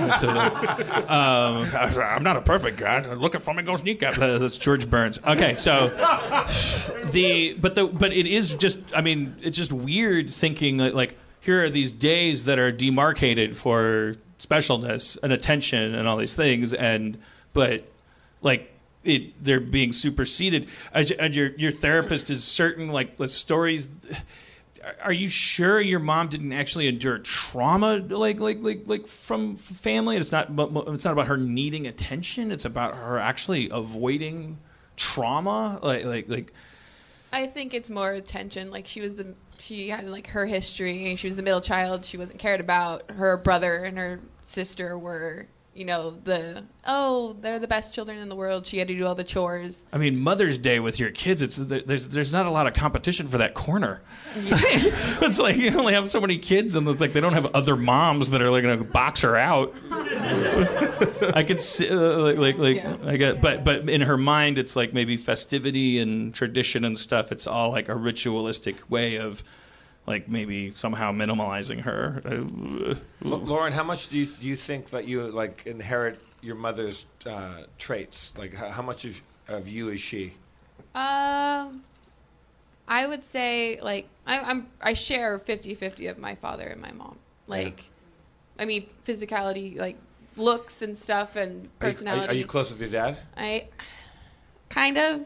I am. Cl- I feel like I'm closer with my dad Than, But- than mom? than mom because mom tends to push away a little bit more because she says she's she's tried enough, and my dad wow. he he will still reach out even if he's angry at me though like time will pass and then he'll try to reach out my mom says that she's done enough she's tried enough. There's like these hints at backstory with your mom. Like she's somehow been victimized in the past, not only by her parents, but actually by you guys. but yeah we i mean it was really hard because my dad was when they got divorced it was a very uh, ugly divorce She felt. Oh, she felt. She felt. She felt like she was in a pageant to like compete as yeah a parent. parents do that they feel like they need to compete my mom felt like she needed to give us anything and everything we wanted and then we kind of my dad on the other end was telling us like oh your mom you know she's a liar she's you know she left you guys she left you with us or left left me with you guys. And then like things like child support like your mom didn't give enough money for child support and so i mean it's this really vicious Are, cycle. are you and your brother close? kind of. Not really. Our family's kind of broken. It's all it's all fra- fractious. yeah I, okay, so well, so I was gonna, I was gonna have somebody come up, and then I was gonna like maybe fix their problem in the form of like an improv scene. Not doing that. Oh my god. That would I, be. I'm pre-problematizing Oh, that. thank you. Uh, so you, I- God. like I didn't, I wasn't entertained by the podcast where Lauren was just sitting there crying, and you, while you guys made jokes about the mythologizing her situation. but it's amazing that you can come up and talk about that and be like that open about it. Yeah, thank you That- so that- much for you're bearing you're- that you're- stuff, You're, uh, that aware of it. Thank you I'm sorry. but, So but, but stay here for a second. Yeah, like, like, life life all comes at a price. Like we all pay a price for being ourselves, and like like you didn't you didn't earn or deserve any of that, but you're trying your best to like not pass that along. And be, be, be like clearly, if you had a kid, I think we can all agree that you would be a, a good mom.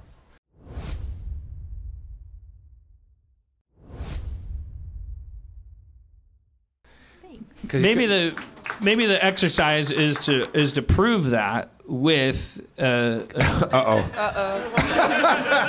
a, a scene. We'll do a radio play, improvised radio play. oh no Uh, uh, and, and your your role, don't worry, you don't have to be like like Johnny on the spot or anything. We'll just you can just say, like, like you'll you'll be the matriarch of a family, and we'll oh no and we'll just uh, Were the kids? well oh we'll no we'll start with like uh, yeah well we'll start with her uh, yes we'll, we'll uh, uh, I'll, I'll be I'll be your I'll be your husband.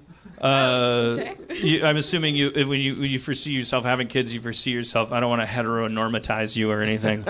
like, do you see yourself as like married to a dude that has a that and you have a kid with them? Is it like a nuclear situation, or is there some other fantasy in your head of like of, of, of family.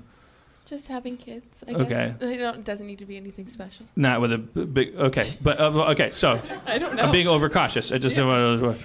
Like, by the way, I'm a lesbian. You totally offended me the whole time. Oh. Uh, the the the. Okay, so I'll be your husband, and then we'll, we, we're we're we're at the hospital, and we just um, we just had our first kid together, and then we'll we'll do like an Avalon type thing where we we move through the ages, and you and I will grow old together and die as our fam as our family as our family kind of continues as they have a family of their own and things. And you and i'll die of old age happy assuming that that's part of the fantasy. Cool. okay. All right. But right now we're 25 lauren's world. Okay. Hey baby. D- did it hurt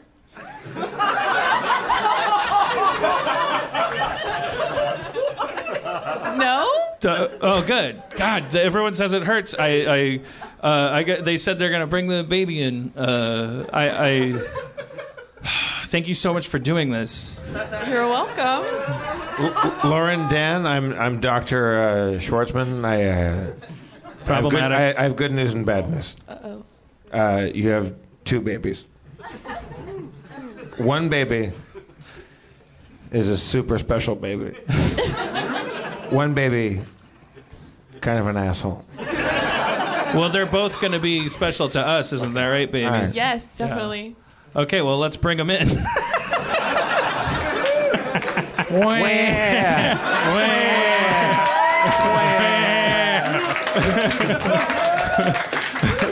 well, they look to me. They look the same. I think it's great that we had two babies. Mommy, daddy. They're already speaking. Whoa, that's crazy. What? Also, uh, so, sorry, Dr. Schwartzman again. One of your one of your babies can already speak English. Well, you're, you're stepping on the second baby's line. Aww. What's up, you dipshits? Oh, oh, oh my God! What a mislead. It's the, the, the baby that could. Okay. Well, they Well, both. uh, uh, Dr. Schwartzman, uh, I'm leaving you. You're on your own now. Yay! All right. Well, let's let's get them home. I'm assuming there's equipment and things you probably have to. They probably take a credit card. All right. We'll take.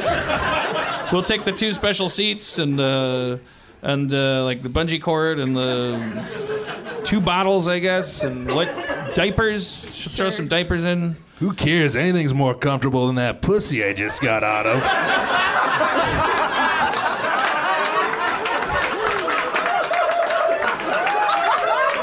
We, you know what? I just realized we haven't named them yet. Because I'm like, well, this one. Oh my God, the mouth on him. Call me, uh, call me Tony. Really, he picked his own name. Holy, he's so exceptional. Oh my God. And uh, Name name myself. yes. Fucking dumbass. hey, whoa, Tony. hey, sorry, sorry. My name is Baby Angel. Oh. I love Baby Angel. I love both of you. You're amazing. Uh, one month later, uh, uh, baby, uh, the uh, the babies are making noise. I'll. It's my turn, right? I'll go. I'll go. I I guess I'll go see what's going on in the baby's room. Ah, where? I got a fucking log in my pants. Help me out.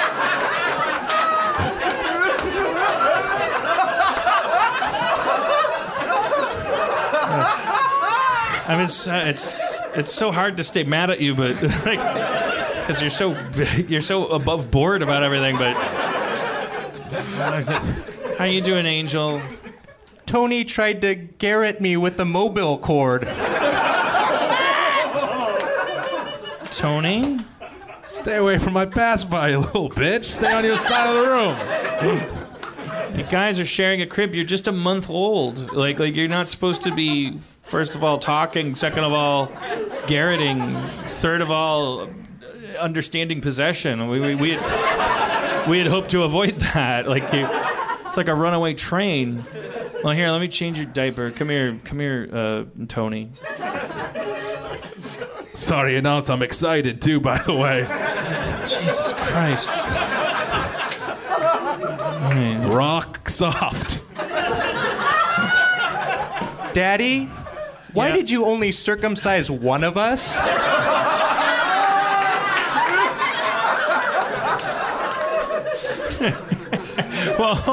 Well, Daddy's Jewish and Mom's Lutheran, and you're our little angel. So we felt you were chosen, and so we circumcised you. Is that the answer you were looking for? It's an answer. Why are you asking the questions, buddy? I'm the one who's gonna deal with all this schmegma and so on. All right. Oh, shit. It's three in the morning. Hello. Is Lauren there? Uh, uh yeah. Well, This is this is her mother. oh, okay. Jesus Christ. Okay. Put me put me on speaker. Well, I'm ch- I'm walking the phone to the master bedroom. Put me on speaker. I I, I never liked you. I never liked you, Dan. Well, Anastasia, I've never cared. But uh, Put my also- put my daughter on the phone. Lauren, Lauren, Y- yes. it's your mom. Oh, yay. I'm gonna, I'm gonna put I'm gonna put her on speaker. Okay. That's by her request. Sorry, my phone's so wet. Lauren, are you there? Yes. Mother's Day is canceled. Click. Why does she do that every year?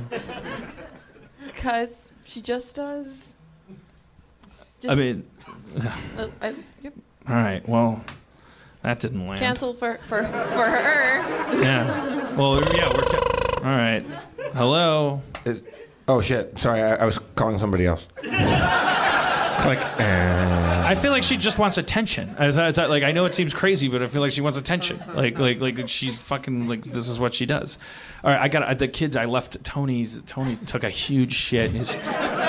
His dick is gigantic, and Angel's already asking questions about the circumcision. Okay. But but get sleep, get sleep, baby, get some sleep. Thank you. All right, guys. Hello. What the hell? This is Tony. Go ahead. What? Yeah, what do you need? Okay. Two pounds of uh, kielbasa. 20 ounce strip steak. Tony, are Yeah? you are you running a small business?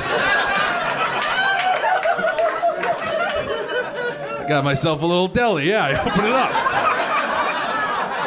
Give me that. Hey, Hey, yeah, what? There's an internet now. You don't. Oh no, whose phone? How did you even get your own phone? Hello. Hey, can I get an egg salad and a, on rye? Uh, two latkes and an egg cream. You're calling a one month old. Yeah, but he has the best egg salad in town. Also got a big dick. hey, that? You know what the secret is for the egg salad? I use mom's eggs. I use mommy's eggs. You're la- you're laughing so much while you're saying it. It's hard to quite make it out.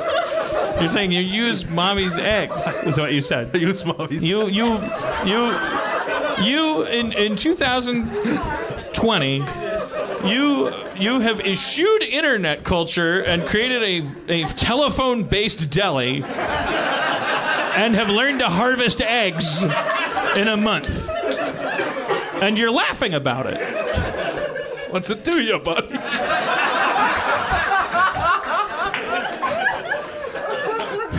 Angel, are you all right? You, have you shit your pants? You- The doctor said one of us was special and one of us would be kind of an asshole. and I'm starting to wonder maybe Tony's the one who's special. And maybe I'm the one who's kind of an asshole. No, no, that's what special people always think. You're gonna be like me. You're gonna be a writer. Hello. Dr. Schwartzman here.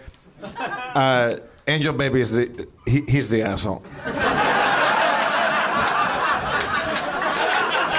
We, ju- we just got the test results. Sorry, I, I, I, gotta go. I, Uh, oh, oh shit! My, my, my, my, my sandwich is here. Did you order it? Payola. All right. One year later, at Disneyland.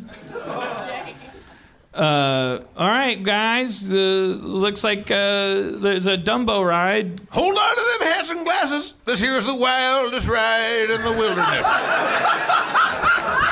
Dumbo. They've kind of westernized the Dumbo ride. Notice. Ever since the Will Smith movie. They, they, they, they hate that. They hate they changed the rides to fit the movie. Now Dumbo's a cowboy. Remain seated, please. Permaneces sentados, por favor. All This right. is fucking boring. Hey, Tony, what did I say in the parking lot? I want to go see the baby from Roger Rabbit that's a lot like me. You know the one I'm talking about.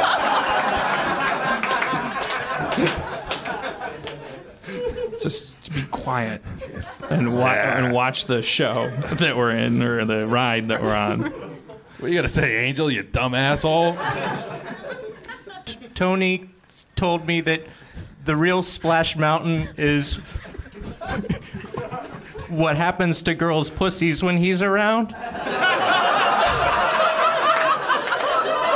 Tony, what are you? What are you? A Comedy Central writer? You're you're one year old. Hey, he's gonna learn it sooner or later. You know what I mean? Lauren, can I can I see you for a moment? Kids, stay here. Eat your cotton candy. Lauren, Yes. What if we left them? What if we just left Tony? You know, just just imagine you and me and baby Angel, just Venice Beach. Could get a trailer. There'd be like one of those oscillating fans, Tempting.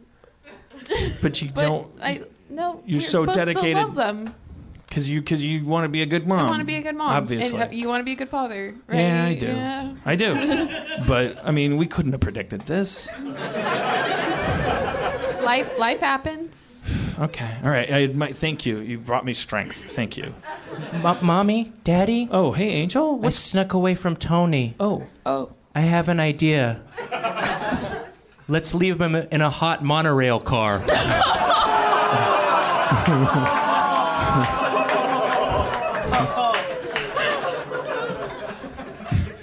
Hey, what's going on over here? nothing, nothing. Uh, well, well, let's put a pin in that, and let's all take the monorail to uh, a different area of the park. Yeah. Let's go to the uh, vault. I want to see some of that anti-Jew stuff that Disney loves.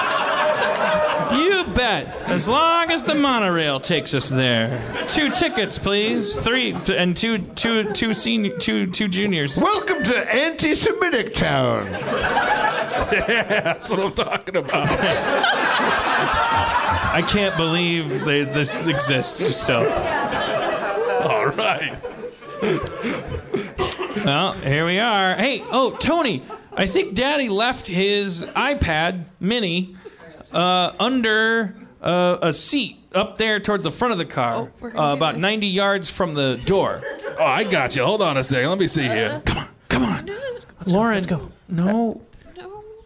Hey, there's no fucking iPad under here. Monorail now leaving. Doors locked. Lauren!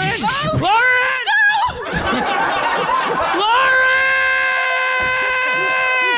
Lauren! All right, Angel, run, run for the parking lot. Your mom can raise Tony. Run!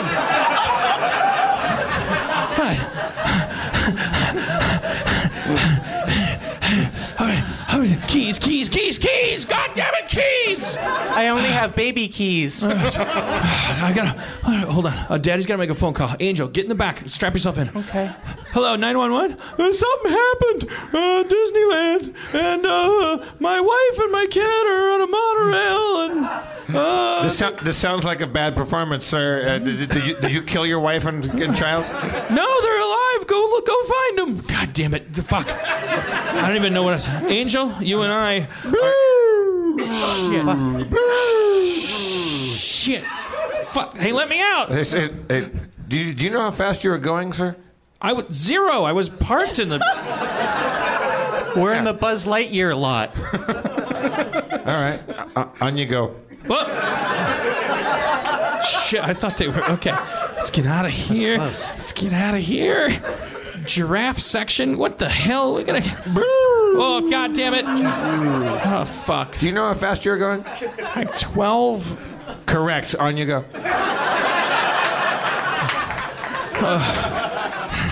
Listen, Angel, there are people and there are people, and people can't control to whom they're born and who they're raised by. But you and I, like, we are simpatico, okay? And I love your mother so fucking much, and I wish that she wasn't so dedicated to being a good mother because uh, now she has to be with that turd for the rest of her life. But I Cut, cut to the hot monorail with Lauren and Tony. Holy shit, it's fucking hot up in here.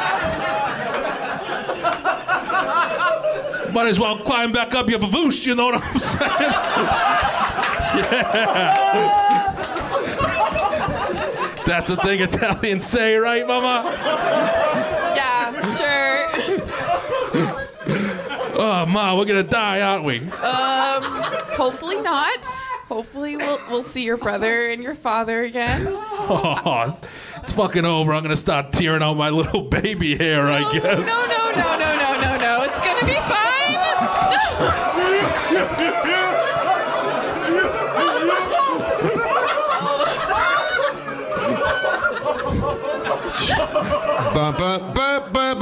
CBS News. Uh, a mother and a child are trapped in a hot monorail between Disney and, uh, and downtown Disney. Uh, the baby seems to be from New York for some reason. Pretty salty. Meanwhile, in the basement of the Pentagon, we close in on a hissing cryogenic chamber until, as the camera reaches the latches, they pop open. A familiar man leans forward, gasping for air. Someone needs help. It's Walt Disney. Mr. Disney, we told you that you wouldn't wake up until the year 2038. Well, that's where I second guessed you, see? I designed my cryogenic chamber to also react to systems uh, to, to scenarios of peril at my own Disney World. So, are you aware that we have a, a, a hot monorail crisis going on? Corporal, I can't hear you over the sound of me strapping on this jetpack. Disney away!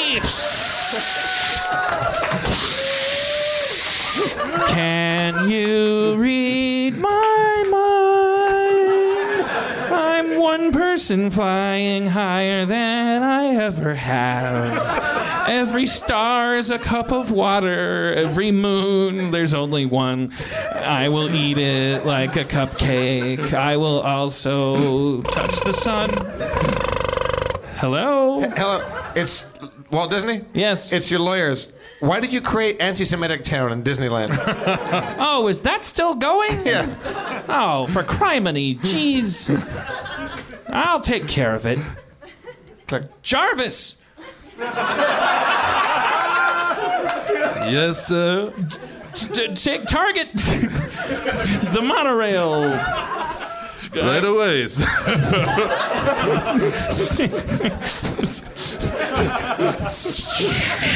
Let's pop a hole in this can. I'm snarky. Wow, wow, wow, wow. Walt Disney, it's me, your enemy, Knott's Berry Farm.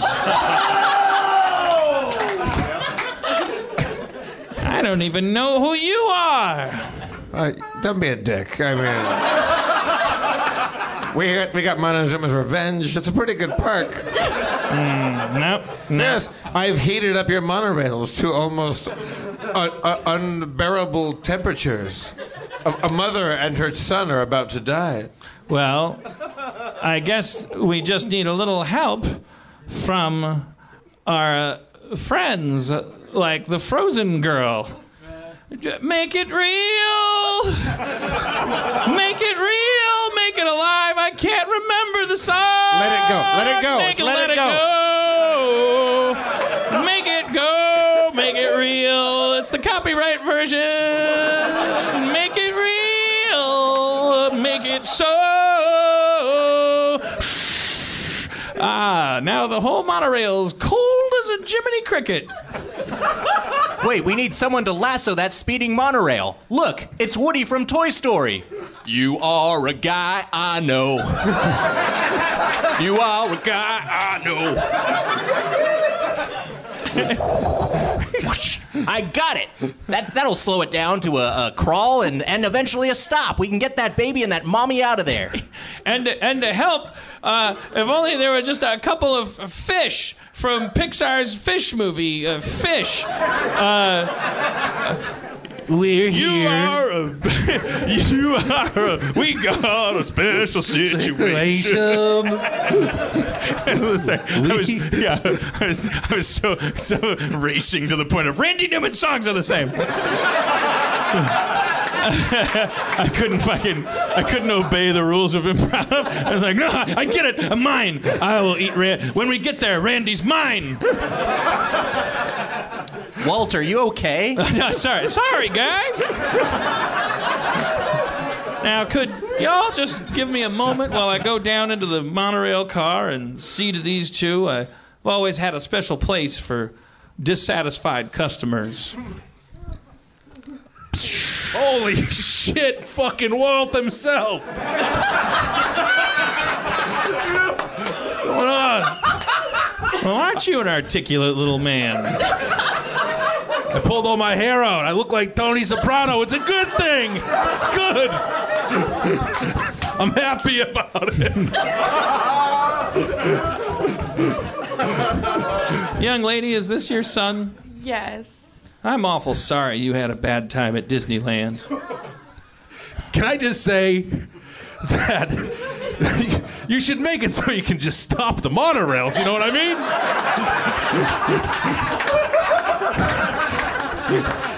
They also said you should make it so anti-Semitic town doesn't happen. I can't control everything. Those fucks. You need some of that stuff. You know what I mean? You can't problemize everything.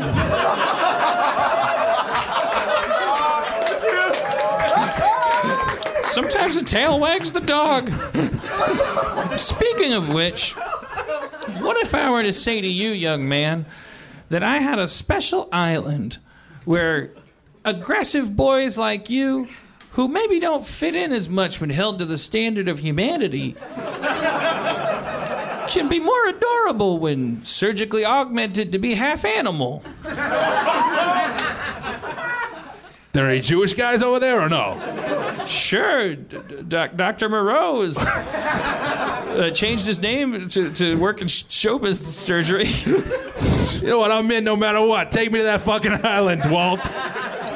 Ma'am, what if I were to tell you that the best thing you could do for this child was to let him go to a special island where he'd be mutilated surgically? Rejoin your husband with the good child. Live out your days. But I love him. Well, what is love really? When it's unconditional, then can't you just love a fire hydrant? True. Isn't all love somehow conditional? Aren't we therefore somehow accountable to whether or not we are loved? And aren't the people that get that the ones that become truly creative in an endless quest to make things, whether they be uh, bad movies or giant theme parks, and uh, just always just trying to get people to love us that didn't love us very much? I think the I think if this child were to be have a have floppy ears like grafted to the side of his head, fed spam from a stainless steel bowl and regularly whipped with a crazy Jedi electric whip, so it wasn't didn't feel as violent because it's like sci-fi violence. I I told you I'm fucking in already. you, you waiting for my fucking balls to drop over here? Let's go. I just want to make sure the young lady's okay with it. Well, If that's what he wants. I Ma, I'm guess. Italian. I'm pot animal anyways. Let me go. Yes, that is true. So racist. But so are animals. And we love them. Disney, yay, yay, yay! And Walt Disney turned into a rocket and took the baby Tony to a special island where he was never seen again. Lauren returned to giraffe parking where Dan and uh, baby Angel were still unable to figure out how to get out. oh shit, it's your mother. Play it cool. Hey, baby. Hey. Hi, Mama. Hi. We were just coming to get you. We were going to pull the car around. Sure. You were. You know I left you for dead in a hot monorail.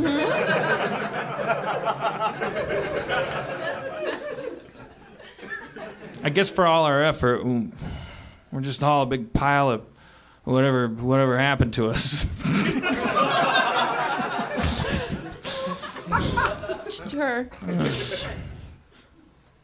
You Tony's gone. He I noticed. I noticed. Are you stoked? I let him be what he wanted to be. Nice. Yeah. Dead or just missing? Uh, apparently, he's going to an island. He's going to Oh, ah, I be fucking half animal. love it. I love it. But but what of his thriving deli business?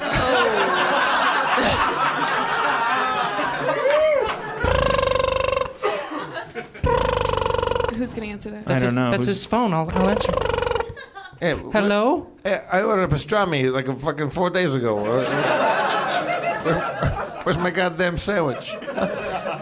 Where where you reached a baby? Click. Now that's a Mother's Day. Yay! You're the best there is. Nothing's gonna be the best.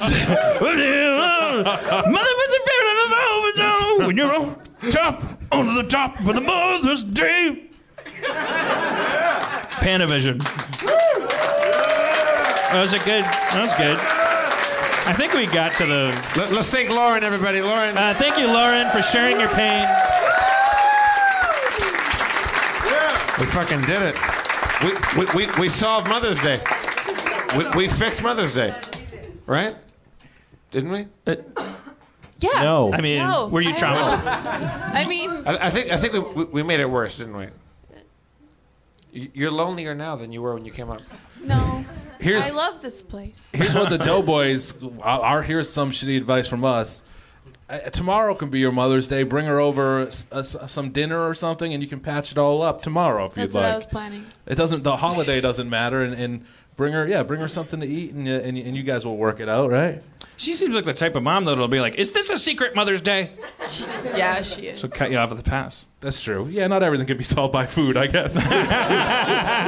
But your podcast can. The Doughboys is on every Wednesday at 3 p.m. You don't have a time slot. Um, no, thank you, thank you so much, Lauren. Is there anything? Uh, is there anything else? We don't want you to to, to, to be voicelessly uh, railroaded by our mirth. Uh, uh, any, anything else? Uh, to, to, to, I don't know.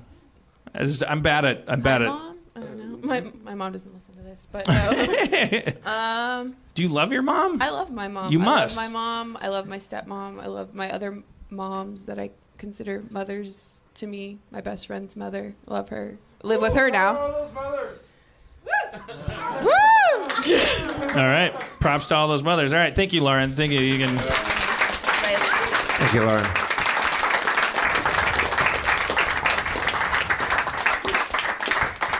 So she does have a lot of moms. So her mom is like getting boxed out.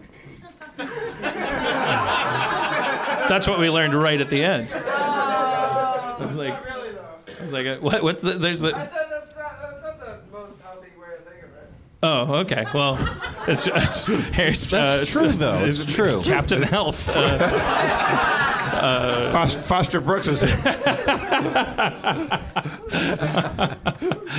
that is not the most healthy way to think about it, or, or the most healthy way to say what you said, because it sounds like you've you've you've. You, uh, uh, okay, never mind. All right. No, no, no. I wasn't gonna. Now, Dan, will you will you call mom or no? Only I, a I text? I texted her. I texted her. For God's sake, she like we like it that way. That's it. We're, we we got it. We got it. She wouldn't like a call better than a text. Fart fart on you. I call. I texted her. What did she say? Did she text you back? Yeah. What did she say? She said, uh, I don't know. She she.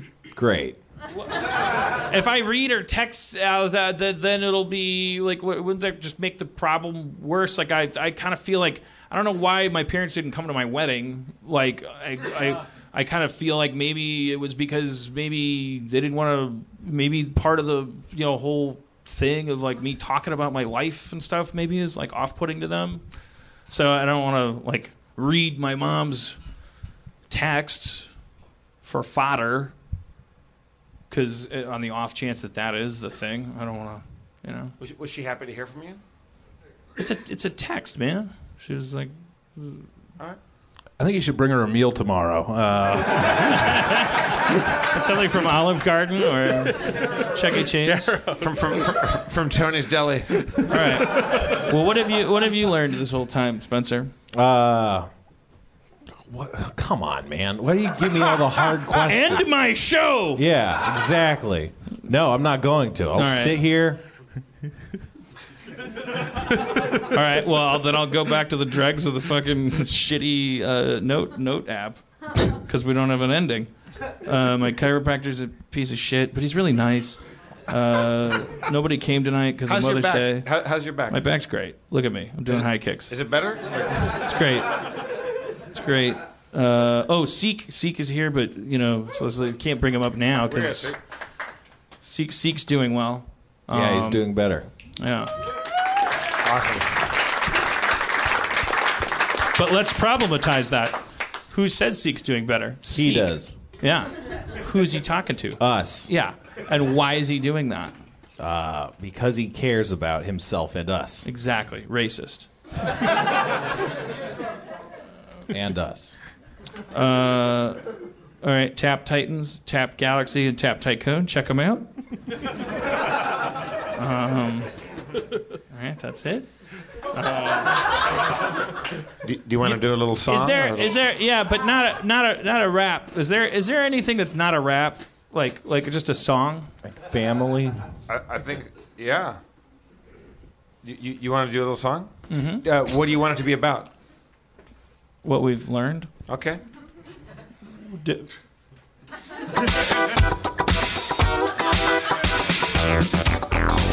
no, come on. And why? What if I had said potatoes? Would you, would you have played something else? I want it to be about potatoes.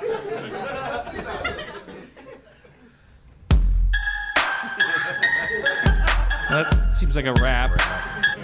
Okay, but that doesn't have to be. All right, I won't. Okay, yeah. Oh, here it is. Yeah. Yeah. There we go. Yeah. This is called "What Have We Learned" by Dan Harmon and the Doughboys. What have we learned? All right, all right, yeah. All right, all right. It's, I feel like it's so. Okay. You got it. What have we learned? What have we learned? what have we learned? We learned That you gotta forgive your mama. Forgive that mama. what have we learned? all right, this isn't working. All right, all right. Okay. Okay, all right. Yeah. Here we go. Yeah. The mom. Slow it down. Yeah. Yeah. This better be good. Keep it tight. Tell them what the you dawn. learned. Oh yeah, I'm gonna rip up your body.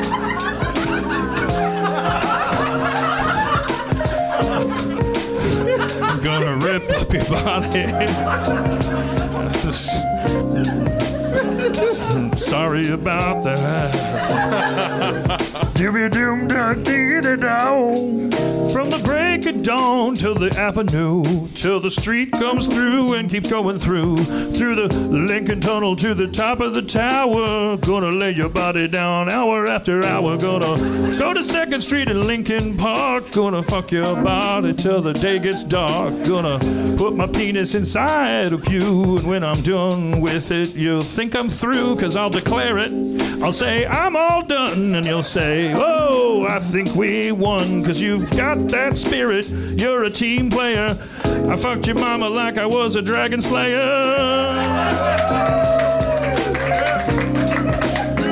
Doughboys.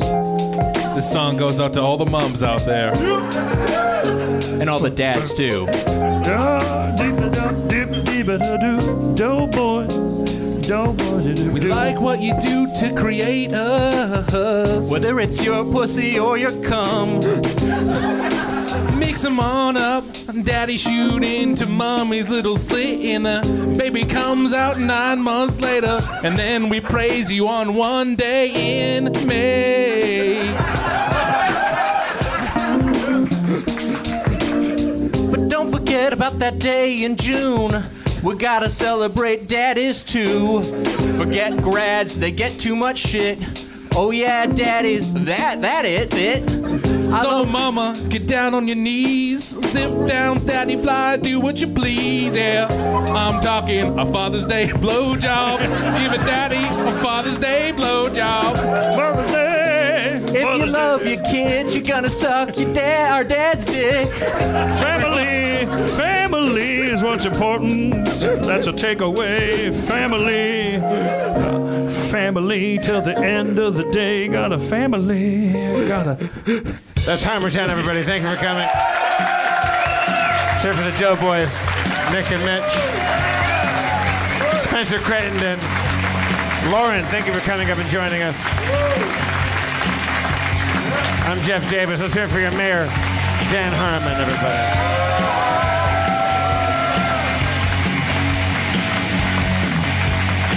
Drive fast, take chances.